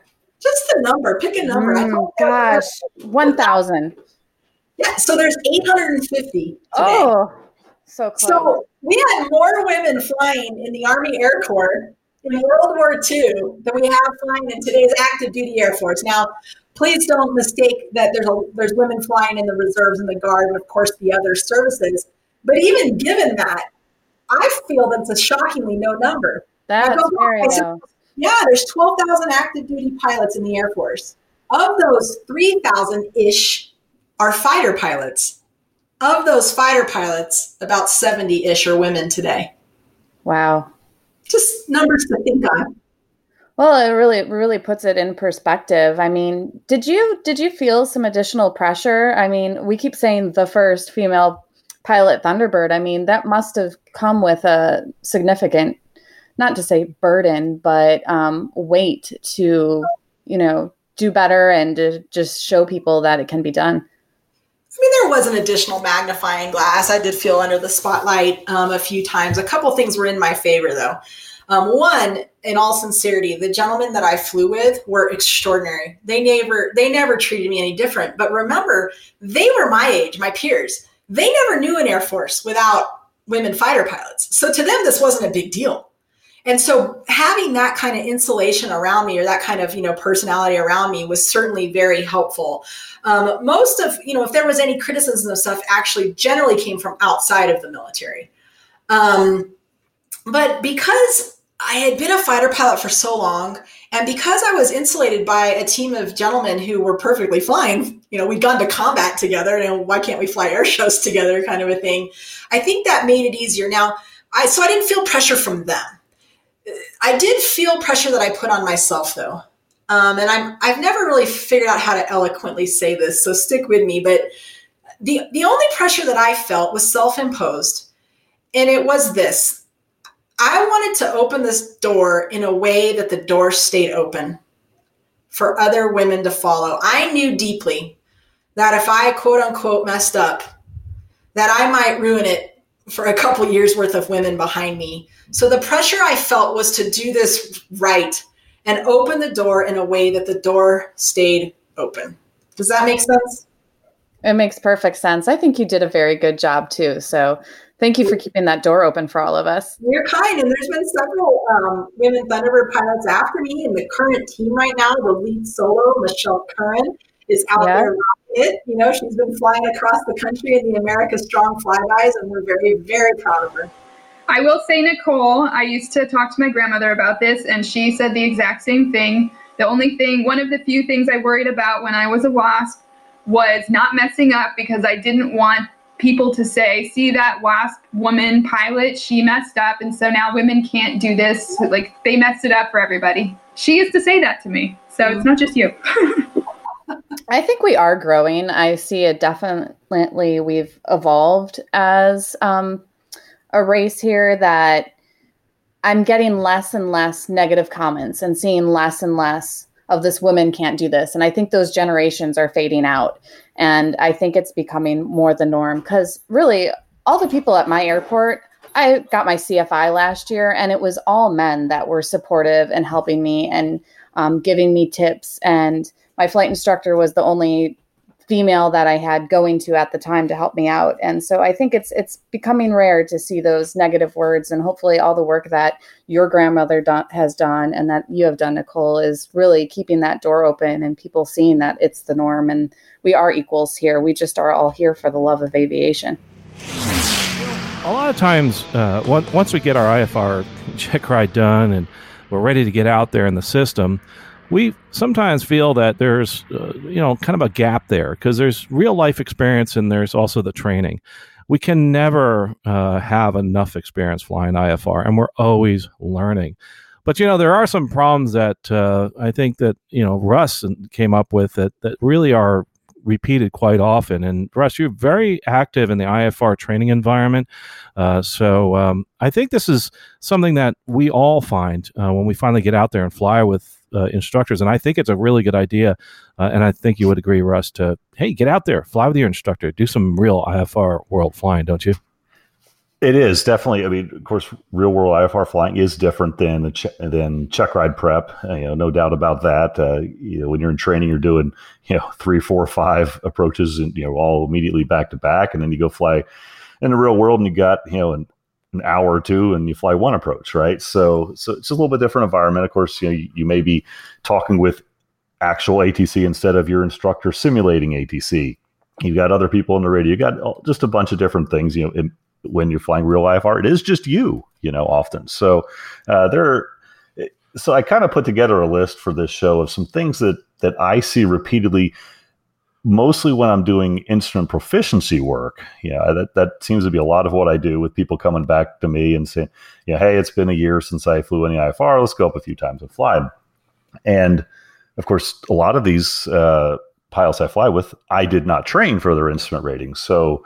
Uh, I get to see a lot of different techniques and things, and, and some things that I like, and some things I, I, I, don't think are so great. And we'll talk about some of those today.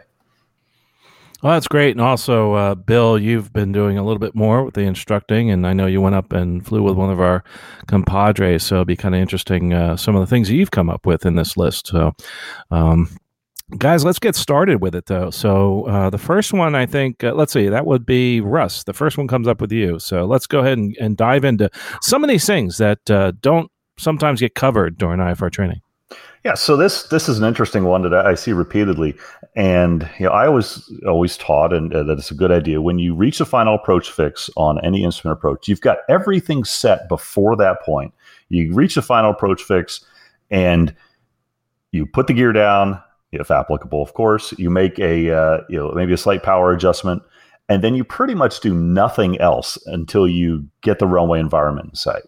Uh, the idea, of course, is you're you're in the clouds. You know you uh, you want to have a nice stabilized approach. There are, I'm sure, some you know different uh, airplanes that require different techniques and such. But in general, for for the light GA aircraft I've been flying, I teach once you're past a FAF, before you break out of the clouds. You do nothing to change your configuration. Nothing. Uh, that that includes you know not you know pushing the prop lever up or uh, you know putting in more flaps or you know dramatically changing the power. You know unless you need to, you should have all that set. And it's it's interesting because. Um, I was, you know, I, I, do kind of, like I said, kind of preach this, and I was flying with flying with a pilot eh, a month or two ago, and and he um, and we're coming down final and, and this is again just a proficiency flight. This is not a real you know not training for a check ride or anything. And he's coming down final and he's just got the the needles are nailed. I mean they are locked in. I thought the indicator was broken you know so uh, and he's perfect. And then about halfway down final i guess he, he thought oh I, I need to have another notch of flaps to land. So he puts in our notch of flaps real quick and i just kind of watch him because i've told him this before and sure enough, what happened?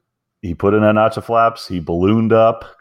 Um, he went above glide slope, and he spent the rest, you know, the next two or three miles of final trying to get everything back and situated. He was nailed before, and then he put in that one notch of flaps, and it made his life so much harder. so, uh, so, and, and after that, he said, man, now I see why you, you don't want me to do anything. And I'm like, well, yeah, you know, if unless your airplane requires it or you know you're I don't know. Oh, Carl, tell me. So, in the airline world, what how's this work? Yeah, so normally we are uh, configure we, we continually decelerate where I work and uh, mostly configured by the final approach fix. So I can't say it's a hard fast rule, uh, but you know we have a, a we have to be at a thousand feet stable, which one of the things includes configuration. So we have to be totally configured. There are instances where we aren't fully configured at the final approach fix, uh, and that actually is something that, especially when you're flying real fast, if you really are not already slowed down and you're not configured, can really bite you. Uh, but yeah, we we actually it, it's a little bit different, but in general, you're right. I mean, we want to be pretty much configured have most of all of our checklists done. But uh, you, would be surprised uh, how late we finally get the final set of flaps. But with that said, we're flying with two people all the time. So when I'm asking for the flaps, I'm telling someone else to do it. I'm concentrating on flying the plane. I'm not concentrating on any of those configurations. So that's the that's the difference here. I think is is we have lots of other people helping us in the cockpit. So I I agree. When I'm flying alone IFR, I try not to change a darn thing, except I will do, you know, obviously a, a checklist at the end say, oh, did I do my, uh, did I push the prop lever forward or uh, accidentally if I didn't? I'm just checking them. I'm not configuring. I think that's kind of the point we're trying to make here. Yeah, I think, and uh, what you said was a good point about having a two-person crew there, Carl. I mean, you know, light GA, you know, it's, it's just us. Our focus really needs to be on on flying that final, keeping those needles centered. Uh, in in virtually all light GA airplanes, if you break out anywhere above minimums, you're going to have plenty of time if you want to get in more flaps or do anything like that. You're going to have plenty of time. I mean, think about a you know a, a 172. Even if you break out at 200 feet, you still got like you know 30 seconds before you get to the runway, right? So you got tons of time uh, to if you really need to reconfigure. But plus, you know, generally, you know, you only need a couple thousand feet to land most uh, you know light GA airplanes. So you know if you got a 5,000, 8,000, 10,000 foot runway, you got lots lots of room there. Don't worry about it too much. So again, when you say uh, configure the final approach fix, I think you said this. The airspeed's one of those big ones too, as far as not reconfiguring there. I mean, is you're set, everything's done. Yeah, I, I, like to have everything done. Airspeed's on the the gear, the flaps, the power is, is set, uh, everything as much as possible so I see a lot of people, especially in GA, reconfiguring as far as their speed is concerned after the final approach fix, and that that throws them. I like what you gave as the example of the flaps, but uh, you know you see people having it have everything nailed, and then they decide, you know what, I'm going to slow down 10, 15 knots, and then it just goes off the rails. Uh, even that can actually uh, run. If you're really experienced, I get it. There's people out to say I do that all the time. I understand, but in general, how much do we you know really fly IFR down to minimums? It's it's a real good idea to be to be configured. I agree. You know, you know, it's interesting, Carl, with the airspeed too, because I've seen exactly that. You know, where someone's coming down real fast, or you know, maybe a little faster, and they say, "Okay, I'm going to slow down," even if they're using the autopilot, it can cause problems. Uh, they pull the power back. Well, okay, the autopilot needs to make some trim changes. Well, depending on how fast the autopilot reacts, in a lot of them, they end up going below glide path and well, then they see that, so they push the power up, and then then it just becomes monkeying with the throttle to, to help the autopilot stay on track. So, yeah, don't you know, use your autopilot to help you. Don't try to fight it. Right, that's for sure. So I think that's some great advice. Uh, try not to configure after final approach fix. I, obviously, if you have to, you have to. Like if you forgot to put the gear down. Also, uh, if you're not configured beyond that, and I know we talk about being stabilized, uh, there's one other thing we can do, right? We can always you know fly the missed and go around. Go around. Yeah, and that's something I think we, uh, as a matter of fact, that I was looking at that today, watching someone do an approach, and after about the third bounce on the on the landing, I was I was wishing the person would go around. It's kind of the same thing. Is that you know if we we aren't ready to land and uh, we aren't configured properly, it's just just go around, go do the missed. Uh, which brings up the other point. You know, you should always have that in the back of your mind, right? Uh, as far as going, it should always be a missed approach in your mind. Uh, that's for sure. So I like the idea. Final approach fix, uh, no configuration changes. Uh, so what what are some of the other things that uh, you came up with that you, uh, if, if that's enough you want to talk about there? Uh, yeah, I, th- I, think that's that's good there. Of course, if anybody has any feedback, they're certainly welcome to write in, and we'll we'll handle that on our show definitely. Um, okay, the other one, and uh, we had talked about and interviewed the the pod, the host for opposing bases. they did a podcast a few episodes ago, number one twenty six, where they talked about vectors to final. And I thought it was really very interesting because it was about how air traffic controllers have to kind of, you know, how the geometry works out when they're giving you vectors of final and the intercept angles and how your speed you know affects where they turn you. And you know if they're trying to get you in tighter then they're really you know have a narrow window to get you. Just really interesting and all this all the considerations they have. But there's a couple things that i thought of after that that that relate to the pilot side of the equation. And one of these is if you understand the the considerations that ATC has, uh, you'll see why this is this can be a bit of a problem. And that's where I, I see this a lot, where the, the, controller goes through the whole you're five miles from final approach fix, turn right heading 150, maintain at or above 3000 until established on the localizer, cleared for the ILS approach, right? The most important part of that whole thing is that turn, right? The turn to heading 150. So, well, then what, what do we get? We get the pilot reading it back, they read back five miles from the final approach fix, turn right heading 150, maintain air about 3000, cleared approach. Usually I say it a little bit slower now as we're trying to write numbers down or whatever. And me, all this time, the airplane's still moving, right? It's still moving towards that final approach course. And, and I've seen it where this whole process of the controller reading instructions, then the pilot reading instructions, then the pilot, you know, making sure it writes it down, and then maybe turn, then maybe turning the heading bug, and then turning the airplane can take quite a while. Meanwhile, that that course line maybe has passed you by now, or you know maybe it, it, it's becoming really really tight. So what I try to do is number one, you should have a pretty good idea what that heading is going to be. It's going to be about 30 degrees to final. So you can figure ahead of time what, what the turn's going to be so you know it's coming. And once that controller starts giving me that clearance and includes the heading, I'm probably going to start the heading and then then worry about reading the rest of it. That's a little bit of a technique thing. You know, not everybody may agree with that. You know, they might want the whole thing to be done, but I found that that works out pretty well in most cases, where you just get the turn started as you're reading it back. So, with that said, do you think it's a? I think so. One of the things that's uh, nuanced here is the fact that you talked about visualizing, you know, where you're going to turn and in which direction, that type of thing.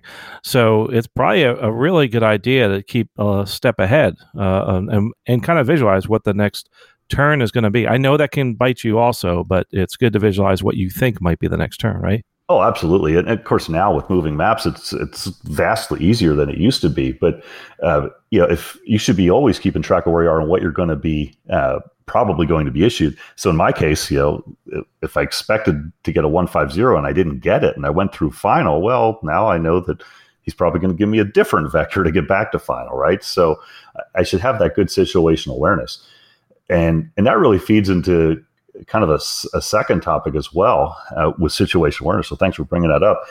Is that when you get that, you know, in my case, heading 150 to intercept the final approach course, in the past, before moving maps, we didn't really know where that was going to have us intercept final. We just had to trust that the controller was, you know, putting us in a good spot. But I've seen numerous cases, and you know, if it's windy or whatever, where that heading that they assigned is not really going to work out. It might cause me to intercept final after the final approach fix, for example, or really, really close to it, where I'm not going to have much of a chance to descend if I still need to, or to get lined up, or get get things configured and set, which, which we talked about in the first point. So keep your situational awareness. If you know if you're looking on your iPad or on your uh, your GPS, and if it doesn't look like it's going to work out quite right, let the controller know. You know, say, hey, I, I need 10, 10 more left for, you know, to make this work, whatever. Hey, can you give me 10 left? And uh, they're not going to have a problem with that because because if it doesn't work, then you're going to go missed and just mess up their whole plan anyway, right? So yeah, they, they want it to work. They're not going to have a problem with that. So so just like you were saying, Carl, keep that situational awareness and and use some you know your your background and experience in piloting to know, hey, this isn't going to work, and let them know. Yeah, query the controller. I think that's really important, and you know, it's like they and they'll give you a heads up usually if you're sitting there and you get anxious and you're like gosh you know are they going to turn me and usually they'll tell you they should tell you if they're going to turn you or fly you, excuse me, across final. Right. Uh, but it is a good idea to ask, especially if they're not too busy. Now, if they're super busy, you have that conundrum. Do you want to do you want to actually interrupt them? Uh, and then sometimes they'll come and says, "Yes, I know. I flew you through final turn left, heading you know zero nine zero, intercept the final approach course," and that happens. Uh, so there there's some judgment there, right?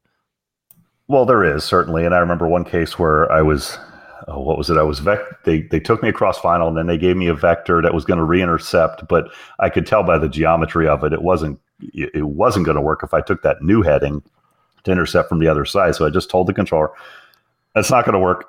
you know, give give give me give me a box back around." And and the controller just took me out and you know boxed me around, and it you know it added four minutes to the flight or you know something like that. It was no big deal.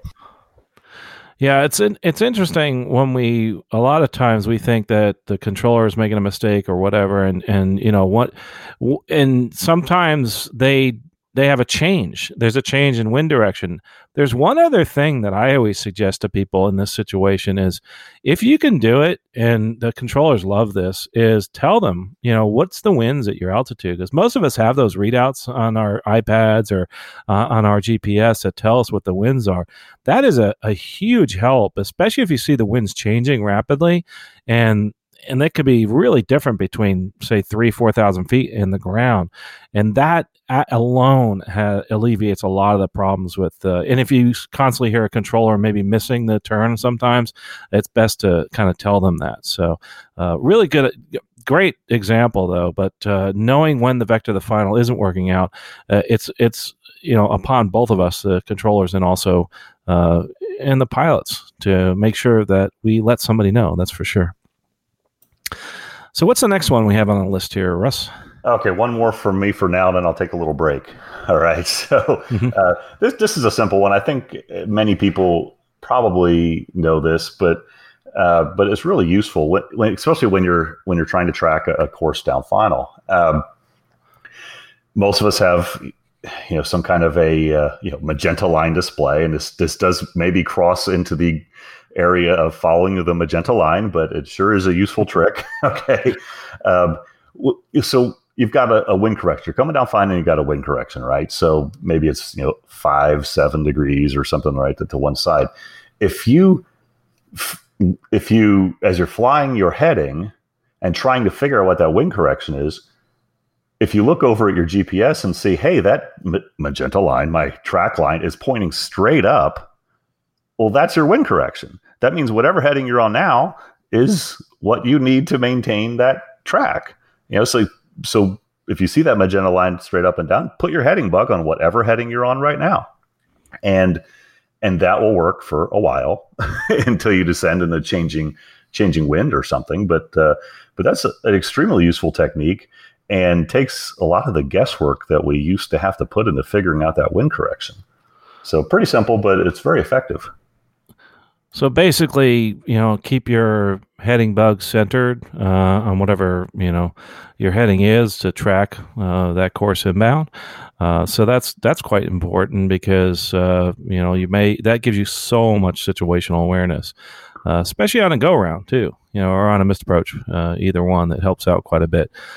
so really, that's some great advice. how many of us do that? I'm not sure.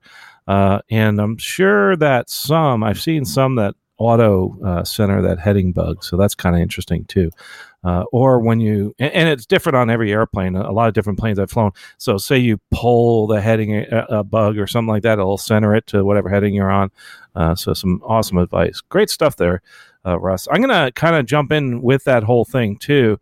Um, and these are great, useful tools, that's for sure.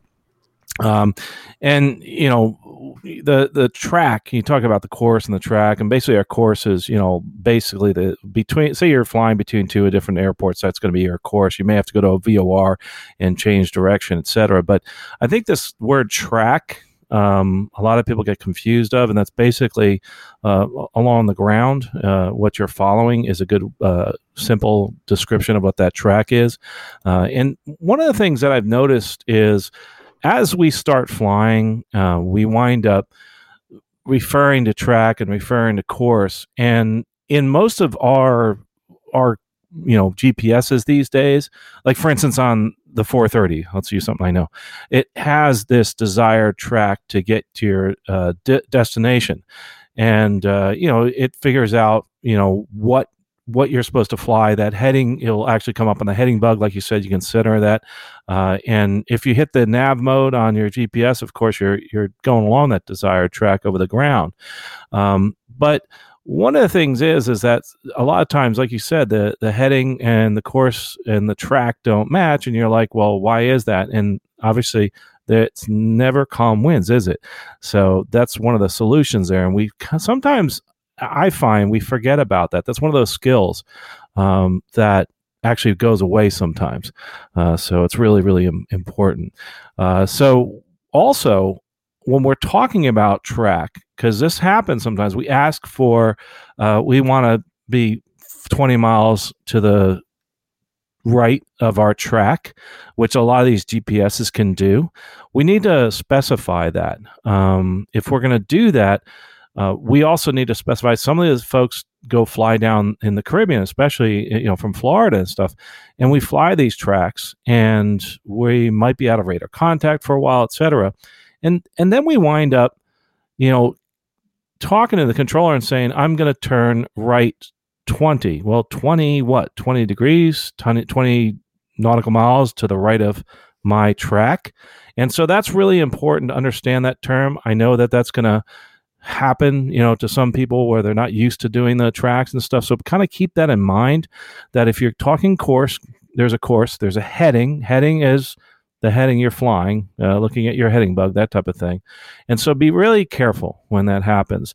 Uh, and so one of the things that we really need to do is make sure that we understand that whole track and that whole course. But uh, basically, that track's, you know, it's going to be going along the, the ground. So when you are talking to the controller and he says, or she says to you, you know, turn right to a heading, you know, that's a heading, uh, and you turn left, intercept the course, you know how to intercept that course to your destination. It could be, and that changes along the way. It also, if we're told to be 20 nautical miles right of our track, we know what to do. Uh, so that leads to something else, especially for some of those that are starting to fly a little more advanced and going out over the water a little bit, you know, out of radar. And there's some, you know, no no coverages, especially, you know, we're talking in the Bahamas, over the Gulf of Mexico. I know a lot of folks that do that. Uh, you know, that whatever aircraft you're flying, 210, et cetera. One thing that we get confused on is we'll go out over the water or in general, not just over the water. We talk about this term radar contact. And that radar contact, and I think a lot of people don't realize that we have radar contact. Uh, that's meaning that the controller has radar contact with your aircraft. They are giving you, they're they are actually now telling you, I see you, right? Okay, that's radar contact. So at that point, we have to figure okay, if I have radar contact, does that mean I'm getting separation and also I'm going to be clear of terrain? And that's not the case. Not until they start giving you a heading and you start nav, they give you a navigation, will you actually get that type of separation. And this is what's interesting. It happens right away for most people. So say that you're flying and the guy and the controller says, the guy or gal says, radar contact, turn left to heading 050, intercept Victor 152.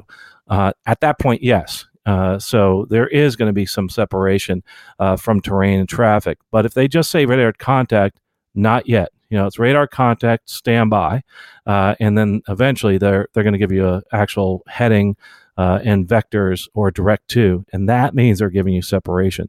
So I think that's a subtle difference. It's, same thing happens when we're taking off. You know, it's radar contact uh, on on a departure, say, and that's something that we see a, a lot of times. Obviously, uh, getting back to something we see on like a 172, radar contact, and then shortly after, you might hear turn left heading to you know 050 climb maintain 3000 or they may say turn left direct to XYZ VOR. Now they're giving you that separation from terrain and traffic. So, so it's a it's something I think we don't we don't really realize when that radar contact said because normally right after they say it, they start giving us a vector and navigation. Uh, so there's a you know it's a subtle difference there. Listen for it, uh, and uh, just know that you really need to make sure that you're clear of uh, terrain uh, while uh, you are under radar contact but not being vectored or they're uh, sending you towards a navigational aid. So, so that was my uh, little thing about radar contact. I think that's something that's really, really important, uh, and it keeps you clear of terrain, and it's your own responsibility. Another thing that I think is important is keeping clear of terrain during uh, your departures. And actually, this is this is Russ's topic. So, Russ, I will actually hand you over to that one as far as the the SIDs and the and the climb gradients. Okay, great, Carl. Yeah, uh, I I got my instrument rating in uh, Southeast Virginia, very coastal, very flat. I don't remember actually even talking about departure procedures, being quizzed on them, having anything in my check ride about them, anything. Um, so it took, you know, after that, after I started flying, you know, real IFR, like you talked about in the beginning, to to figure some of that stuff out because they're just in many parts of the country there just is not this concern. You don't have really any obstacles. A lot of the U.S. is pretty flat, you know. But but you get into the mountainous areas and you have climb gradients uh, on departure procedures, uh, which if if you have covered departure procedures uh, in your training, you should be well aware of climb gradients. Um, if you haven't, you know, you definitely get that way. I mean, you know, the the concern is, of course, there's a mountain in front of you or off to the side, the way you're turning or whatever, and your airplane has to be capable of climbing at least that steep. Now, these climb gradients are specified in feet per nautical mile, not feet per minute, like we usually think of. Um, so it might say uh, the climb gradient requirement is 300 feet per nautical mile. And so you got to do some math. Well, there's tables both in the uh, FAA publications and the Jeppesen publications about, you know, if you're climbing out at 90 knots or 120 knots or whatever, what climb um, rate that requires. So you can do that calculation. And if you can't make it, well, you need to pick a different departure or pick a different day or wait till the weather clears or or unload some cargo or you know so you can make the climb gradient or whatever. But there's there are surprisingly climb gradients in places that you might not expect. And that's really what I wanted to mention here on, on some of these SIDs, these standard instrument departures. I mean, there's there are several right here in Oklahoma City now. Oklahoma City is not known for being very mountainous, right? We don't have a whole lot of obstacles. We've got some tall antenna towers around, but uh, they're usually out of the way. Um, but some of these uh, SIDs have on them uh, a climb gradient requirement of 500 feet per nautical mile to, uh, the one I was looking at here was to about 800 feet above the ground. 500 feet per nautical mile. Well, Carl, for your fancy uh, shiny jet there, that may not be a problem. But, you know, if you're taking off in a 172, climbing at 90 knots, 500 feet per mile requires a 750 foot per minute climb rate. That's pretty sporty for a 172, you know, especially if it's a hot day and you got all your friends on board, whatever, right? So, can you make that climb gradient? If you can't, you shouldn't accept that SID. How, how do you figure that out, uh, Russ? As far as trying to uh, figure out what if you can make that climb gradient, and well, uh, all, all, flight instructors have a built-in calculator in their head is issued to us, which is what how I did that. Now, um, you know there there is probably a rule of thumb, and if you know it, Carl, please tell me because I really don't know it. But uh, there are tables in uh, in both the FA and the JET books that will tell you that. Uh, it's you know you can basically figure that at 60 knots you're going one mile forward every minute, right, and and mm-hmm. go from there. So. Uh, for a 500 foot per mile climb gradient, if you're going climbing at 120 knots, you got to be able to do a thousand feet a minute. Uh, and if, like I said, if if you can't, well, pick a different departure. You don't accept that clearance or do something to uh, that you so to make so you can make that climb gradient. So I, I, guess something even more rudimentary than that is that, and this is something I don't think we do often enough. And, uh, get some heat from this. We can look at our manuals, right, and figure out can we do a thousand feet per minute? Maybe we can uh, maybe we're the only one in the airplane. And yeah, uh, sure, you know, I know my Cherokee could do it with just me in the airplane. If I put Bill in, no. But uh, what's know. that saying about Bill? the, Speak for yourself. but but it's not Bill. you know, it's just adding a little bit extra weight would would not allow me to go a thousand feet per minute. That's what I'm trying to say, Bill. Yeah, yeah, we, were, we, were, dogging in the diamond with both of us in it on that hot day. This, this is true. But where do we find that info? It, it's at actually in the POH, and uh, and actually, you know, you talk about ForeFlight. There's some tools in there, and we talk and other tools. I hate to just say ForeFlight, but there's other programs out there that you can figure out. Hey, can I do the required climb gradient? It, will figure the whole thing out for you if you just plug in the gradient. It'll give you what type of feet per minute you, you need to do, and then you can go back in and see if your airplane can do it for the conditions for that day. Uh, it, it's something I, I think we really should start doing more of it's kind of like doing weight and balance every time we go out and fly. Of course, we do that, right? And uh, well, not not always. And I know that there are a lot of people have them memorized for certain certain ranges, but uh, especially when you start bringing on more people, more bags. Uh, so that's kind of the point I, I want to bring home. There is, yeah, let's look at our manuals uh, to see if we can make it. And, and, take a careful look at that that airport that you're climbing out of as well. You may have different options. Um, you, you, kind of mentioned that a little bit. You know, the normal uh, departure might say something like Russia, you know, 500 feet per mile, uh, but you may have another option. There may be a published visual climb over airport. Um, or a different route that you could take um, in order to to let you get out of there. So uh, that may be kind of buried there inside the chart supplement um, or somewhere, but you, you may have more than one way uh, to cat. Yeah, I'm glad you said that because there, and, and I think we may have mentioned a little bit here, but the, you know, look at your obstacle departure procedures. Um, it's a good habit to get into because I fly out of Tampa all the time. So I'm like, well, I'm, I'm not going to have too many issues. But if I go, let's see, if I go east, um, there is an obstacle departure p- procedure. It's like Tampa, it's a flat city. Well, if you're going east from the airport, uh, it tells you, I think it's like 800 feet, that you can't turn uh, south, I think it is, till you get to 800 feet. Why is that? That well, downtown, there's some buildings there, uh, and these are things sometimes we don't think about. So, I uh, and this is something I've finally gotten back into. I will say I've drifted a little bit over the years and uh, away from doing this, but I do now. I look, I make sure I stop for one second and look at ODPs or the obstacle departure procedures. Uh, so that des- describes, you know, when I can, you know, when I can turn, I can get to 800 feet uh, before I make a right turn. Incredibly important, especially for uh, areas that are mountainous. And sometimes we look at those there, but we don't do it like in Oklahoma City, which seems pretty flat. Uh, and, and we don't review those, do we? We might but, not, but uh, we should. Yeah, definitely should start start doing that type of thing. So, um, anyway, so good stuff there. Um, how about the next? Uh, as oh, was that it for the SIDs? What else did we want to? Well, no, talk? that's it. That's it for the SIDs. But actually, your, your whole talk about the performance charts and all really goes into the next topic there, which is uh, of a special concern to multi-engine airplanes. Uh, anyone who has a multi-engine rating uh, is familiar with accelerate go distances, which is how far it's going to take that airplane to lose the engine at the most critical moment, but continue the takeoff and get to 50 feet above the ground. Right. Um, so that distance is can be really long, especially on a hot day, a heavily loaded airplane uh, with minimal performance or whatever. Well, we calculate this accelerate go distance and find out, oh, it's you know 8,000 feet or whatever it is, and the runway's 5,000 feet, but there's nothing off the end as far as we know, so we're okay, fine, right? If that's a, if that's our our judgment call. Um, but there is something that can really help us out with making that decision, and that's the takeoff obstacles listing. So it's kind of related to what we are talking about about departure procedures, but it's another thing that mm-hmm. that was not covered in my instrument training at all.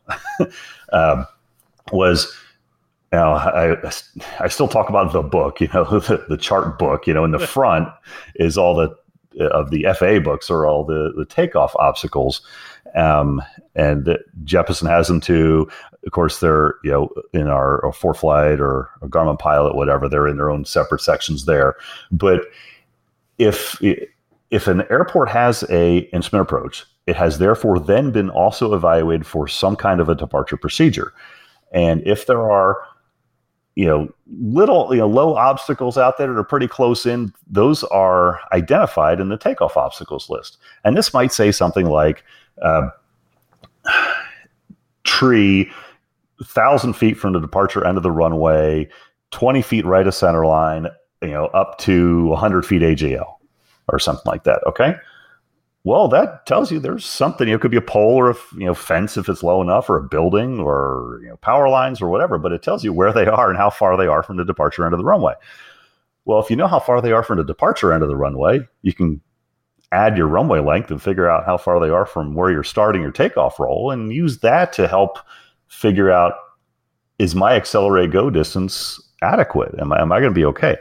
Um, I actually, I actually used exactly this on my ATP check ride. Uh, an FAA uh, inspector was evaluating my check ride you know, with my examiner, and he wanted to ride along, and that was fine. I had no problem with that, but uh, you know, I wanted to show I was doing my diligent flight planning, and we realized that our accelerate go distance wasn't going to clear the trees that were charted in the takeoff obstacles.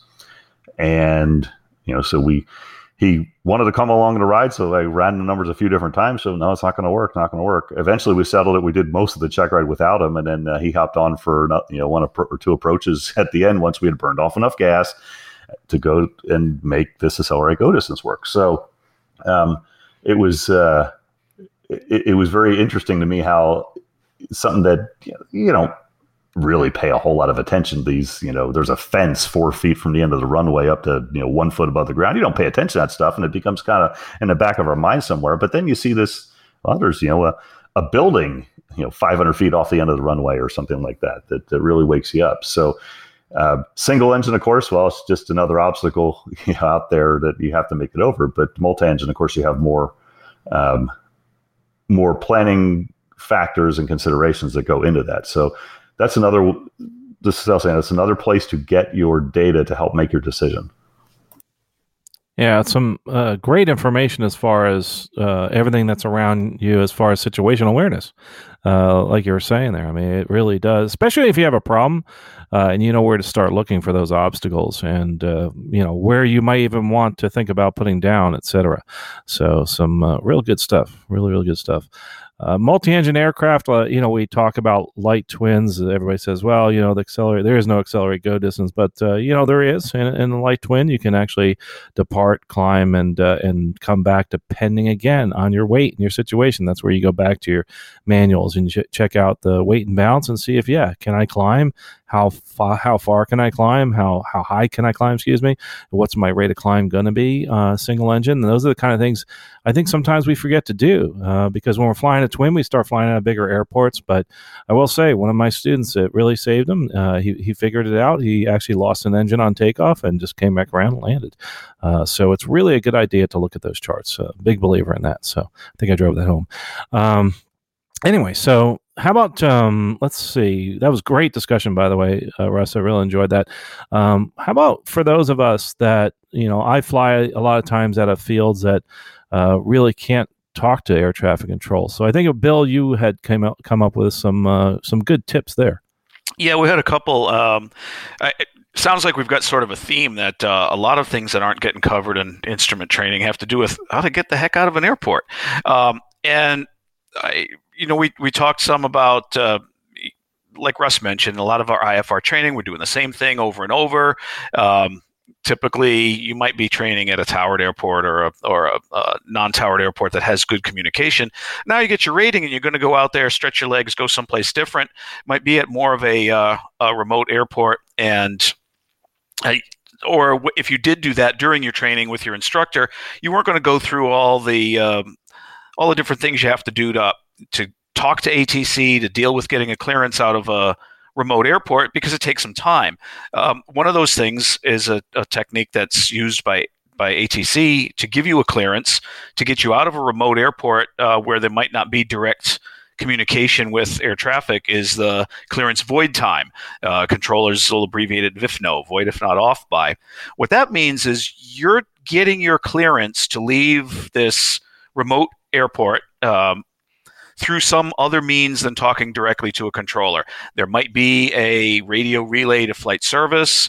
Uh, if they're still around anymore, there's a handful of ways where you used to be able to talk through a VOR. That's kind of going away now with a lot of VORs getting decommissioned. Of course, you can do it with a cell phone as well. You can call flight service, the 1 800 WX brief number, and have them deliver your clearance to you. But they're not really giving you the clearance. They're talking to the air traffic facility that is in charge of that airport. It might be a, a an approach control that could be 50, 60 miles away, even, or a center that could be hundreds of miles away from where you're actually at. They're setting up your clearance. Flight service will relay it to you. The controllers can't see you. They don't know where you are on the airport. Um, probably can't see you for some time after you depart. And there's really no other way to separate you other than use some non radar procedures and blocking airspace, um, keeping other people from. Uh, going into that airport, of course, or um, leaving you an altitude that you can get to to get out of that airport. Well, they can't do that forever. Can't block up a chunk of airspace forever for you to come off of this airport to uh, to the next fix or airway or whatever. So what they will do with the clearance is give you a time uh, time check now. Clearance is void if not off by you know whatever it is one eight three zero Zulu. If not off by that time, your clearance is void. It's no good anymore, and you need to call back to flight service and figure out Plan B, whatever that means. They'll usually give you five or ten minutes uh, after that um, phone call to give yourself some time, get out to the runway, do your run up, uh, whatever you need to do, um, and then they'll give you about a ten minute window um, to actually get off. So if your wheels are not off the ground by that time, you no longer have a clearance, and you got to figure out some plan B because they're only blocking that airspace for that amount of time. Now you're coming off this um, remote airport, non-towered, um, probably not radar, and the uh, the clearance may have this feeds right into another technique that's sometimes used by ATC that's a little confusing to people. You're out you're actually in uncontrolled airspace. In class G airspace when you depart that airport. Maybe to 700 feet, maybe to 1200 feet, depending on where you are. ATC really can't give you instructions and can't give you a clearance in Class G airspace. You will occasionally hear an, an instruction where the controller will say something like, um, upon entering controlled airspace, heading 360 to join uh, Victor 123, and then so on and so forth, your routing. Um, that's that's not a radar vector. You haven't been radar identified, like Carl mentioned earlier.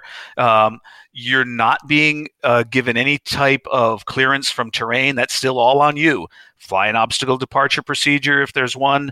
Um, that applies and, and you feel that's the best way to do it, figure it out yourself with a chart, however you need to do it um, to miss terrain. They're just telling you go that away uh, to join the airway or head for the next fix, not a radar vector. You won't really be vectored until you hear radar contacts fly heading.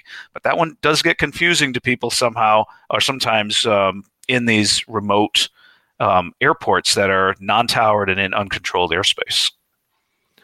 You know, I, am glad you brought that up because it's happening quite often now because uh, certain towers have been closed, and also some yep. of us depart late at night uh, from some areas that, uh, you know, especially void if not off by.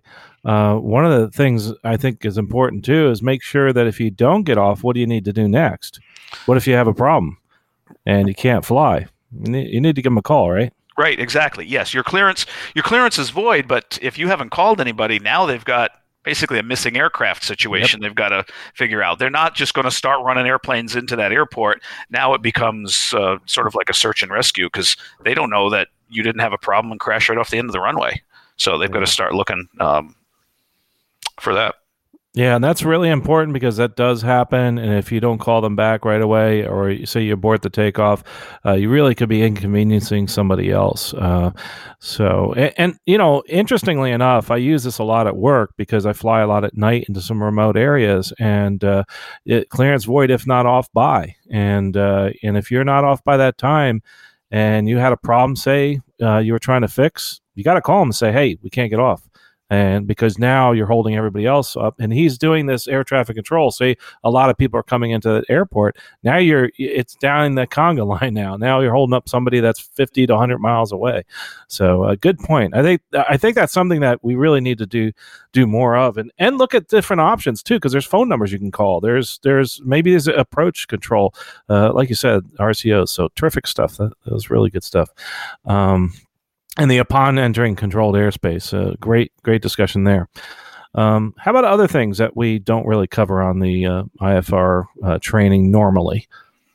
Let's see, Bill. I think yours is next. Yeah, this uh, that was another one. Um, let's finally let's dispense with the, the departures uh, off of an airport. I think we beat that to death. uh, but like you guys both mentioned, I think we all know um, IFR training. You don't generally go to many places. Uh, you might make a cross country here or there if you hadn't got your cross country logged up. But uh, you know, everybody's trying to you know save a few bucks here and there, so you stick around the local area, do a bunch of approaches for the most part. And now you get your rating, you want to go somewhere. Uh, now you're starting to mix in with the system and starting to realize that it's not just take off and fly whichever way you want to go to get to places. Um, kind of going the opposite of our remote fields now. When you are flying in uh, more crowded areas, busier uh, metropolitan areas, you will find pretty quickly that the system does not allow you to pretty much just take off and go in a straight line to your destination. There's going to be different routings that's that's used by ATC um, to get you this way and that, and some of it may not be very evident to you why they're going the different uh, ways that they're going. Well, if you think, I think we've all seen this now in the last couple of months, right? When you go to the grocery store, they've got shop this way in this aisle and shop this way in that aisle. Well, that's pretty much the way the airspace system is set up too. The big airports have the the indoor and the outdoor, and they're going to be used and they're going to be full of jets and, and other things like that. And and in some places you've got a lot of complicated uh, airports around, and the and the major traffic is going in and out uh, through some various locations and that's probably not where you're going to be going in your small plane uh, to cut right across there. So there's a whole uh, tangled mess of routings that's worked out between air traffic facilities so they know where to expect airplanes. And those are coded into their system through a number of different um, uh, techniques. They'll, you'll hear them called preferred routes. So airplanes coming from you know city A or the satellite airports around city A going to city B are pretty much going to follow the same the same track. Um, and that's going to avoid uh, the traffic that's going between cities D and E and, and so on and so forth. Um, you will find very similar to SIDs and STARS, but in a more general sense, uh, what's called preferential departure routes sort of like stars and uh, I'm sorry, SIDs and preferential arrival routes, sort of like stars, that that will funnel the aircraft into that general shape of the SIDs and stars uh, for the for the big airports. Again, to give air traffic a, an idea of the the indoor and the outdoor. You know, just like driving on the right side of the road. Um, in in the old days, it was a little more difficult to figure out where those were and, and how to figure out which route you might get. Um, you mostly would just file what you wanted and bring lots of sharp pencils, and an ATC would tell them to you. Um, in our uh, recent years, of course, ForeFlight, the solution to all things apparently, um, can pretty much tell you uh, the routes that have been used between different city pairs and and publishes a lot of the those routes in an easy easier form than hunting them down there there once was you know the book you could flip through for that, but it was not very um, not very user friendly. Uh, but our our electronic flight bag software now can help you. Um, help you do that. There was one set of routings that uh, I've gotten asked about a number of times. I heard this crop up in a, in a conversation, sort of hangar flying uh, not too long ago. And it's called TEC, Tower Enroute Control. And that's another set of preferential routes as well. Um, and just don't want to belabor it, but what, what is it and why do you care about what tower enroute control means? Um, that's a historical kind of leftover thing. Uh, back in 1981, uh, when the air traffic controller strike occurred, um, and staffing was at you know bare skeleton crews back then, the uh, they had to do something to just to keep the traffic flowing, and the centers, the air traffic control centers, um, were of course hit hard with the staffing and the jets the air the airliners at the time uh, were their primary concern. They wanted to keep the load of general aviation and lower altitude traffic off of the the centers so that they could handle the the airlines. So this um, system of routes that would keep the lower altitude and the general aviation traffic within the approach controls um, and out of center airspace was developed. Now, back then, we didn't have so many of the big giant super Tracons like we have now, the, the New York and the SoCals and, and uh, Potomacs and things like that. Most approach controls were just um, the single main airport, kind of small, 40 mile radius, eight to 10,000 feet at the most. So these routes were set up to just go through those small little facilities and keep them away from the center. Now, obviously, the system recovered and that wasn't so necessary anymore and and then the uh, the tracons grew large those smaller tracons all merged together became one big um, uh, facility and their airspace increased and everything so it kind of doesn't matter much anymore but there are some systems that they adapted there to keep um, traffic within the one facility when you're in one of those giant um, uh, approach control airspaces. It just helps simplify things in coordination. So if you could make your trip and stay completely within, for example, SoCal Tracon in Southern California uh, without cutting off this one little corner and bumping into the center or bumping into another facility helps keep their um, their coordination down. So you'll see routes like that um, to just again keep the traffic flowing, minimal coordination for the controllers. So you'll see those listed um, in the chart supplement. ForeFlight um, pops them right out for you anyway. They're really uh, don't mean anything different than a preferential route anymore. But uh, that's what the whole um, reason for those is. Yeah, it's a great, great tool. That's for sure. And a lot of people don't think about it. Say they're in the New York area and trying to get down to where you are, or get down in the DC area, say, and, and Baltimore, you know, use tower enroute control. Uh, it really makes life a lot easier. And uh, I've used it quite often, and I, I, think it's great. Sometimes we forget about it. Uh, but good stuff. Boy, Bill, that was great, great uh, uh, discussion there. Uh, anything else, Bill, that you have is, is for I think that's about the only the notes that I got. We're looking good. And uh, also, I think Russ, that was it. I do have one more thing to add. Uh, one of the things that I do a lot of, and I do a lot of interview prep for like the airlines. That's basically my business, uh, and especially on the other podcast. The errors that I see, uh, the common errors that we have in the interviews, come from a lot of this. Come from things that we really didn't go over much uh, or in depth. Uh, on the IFR check ride. Also, uh, amazingly enough, some of those basic things uh, they do we do forget. So it's always good, I feel, uh, so that we don't get caught being beyond the check ride, is to grab something to remind us. Uh, and I, I, have a different pick of the week, but one of the things I love is the, the some of these oral exam guides, and ASA puts out a great one, the Instrument Pilot Oral Exam Guide.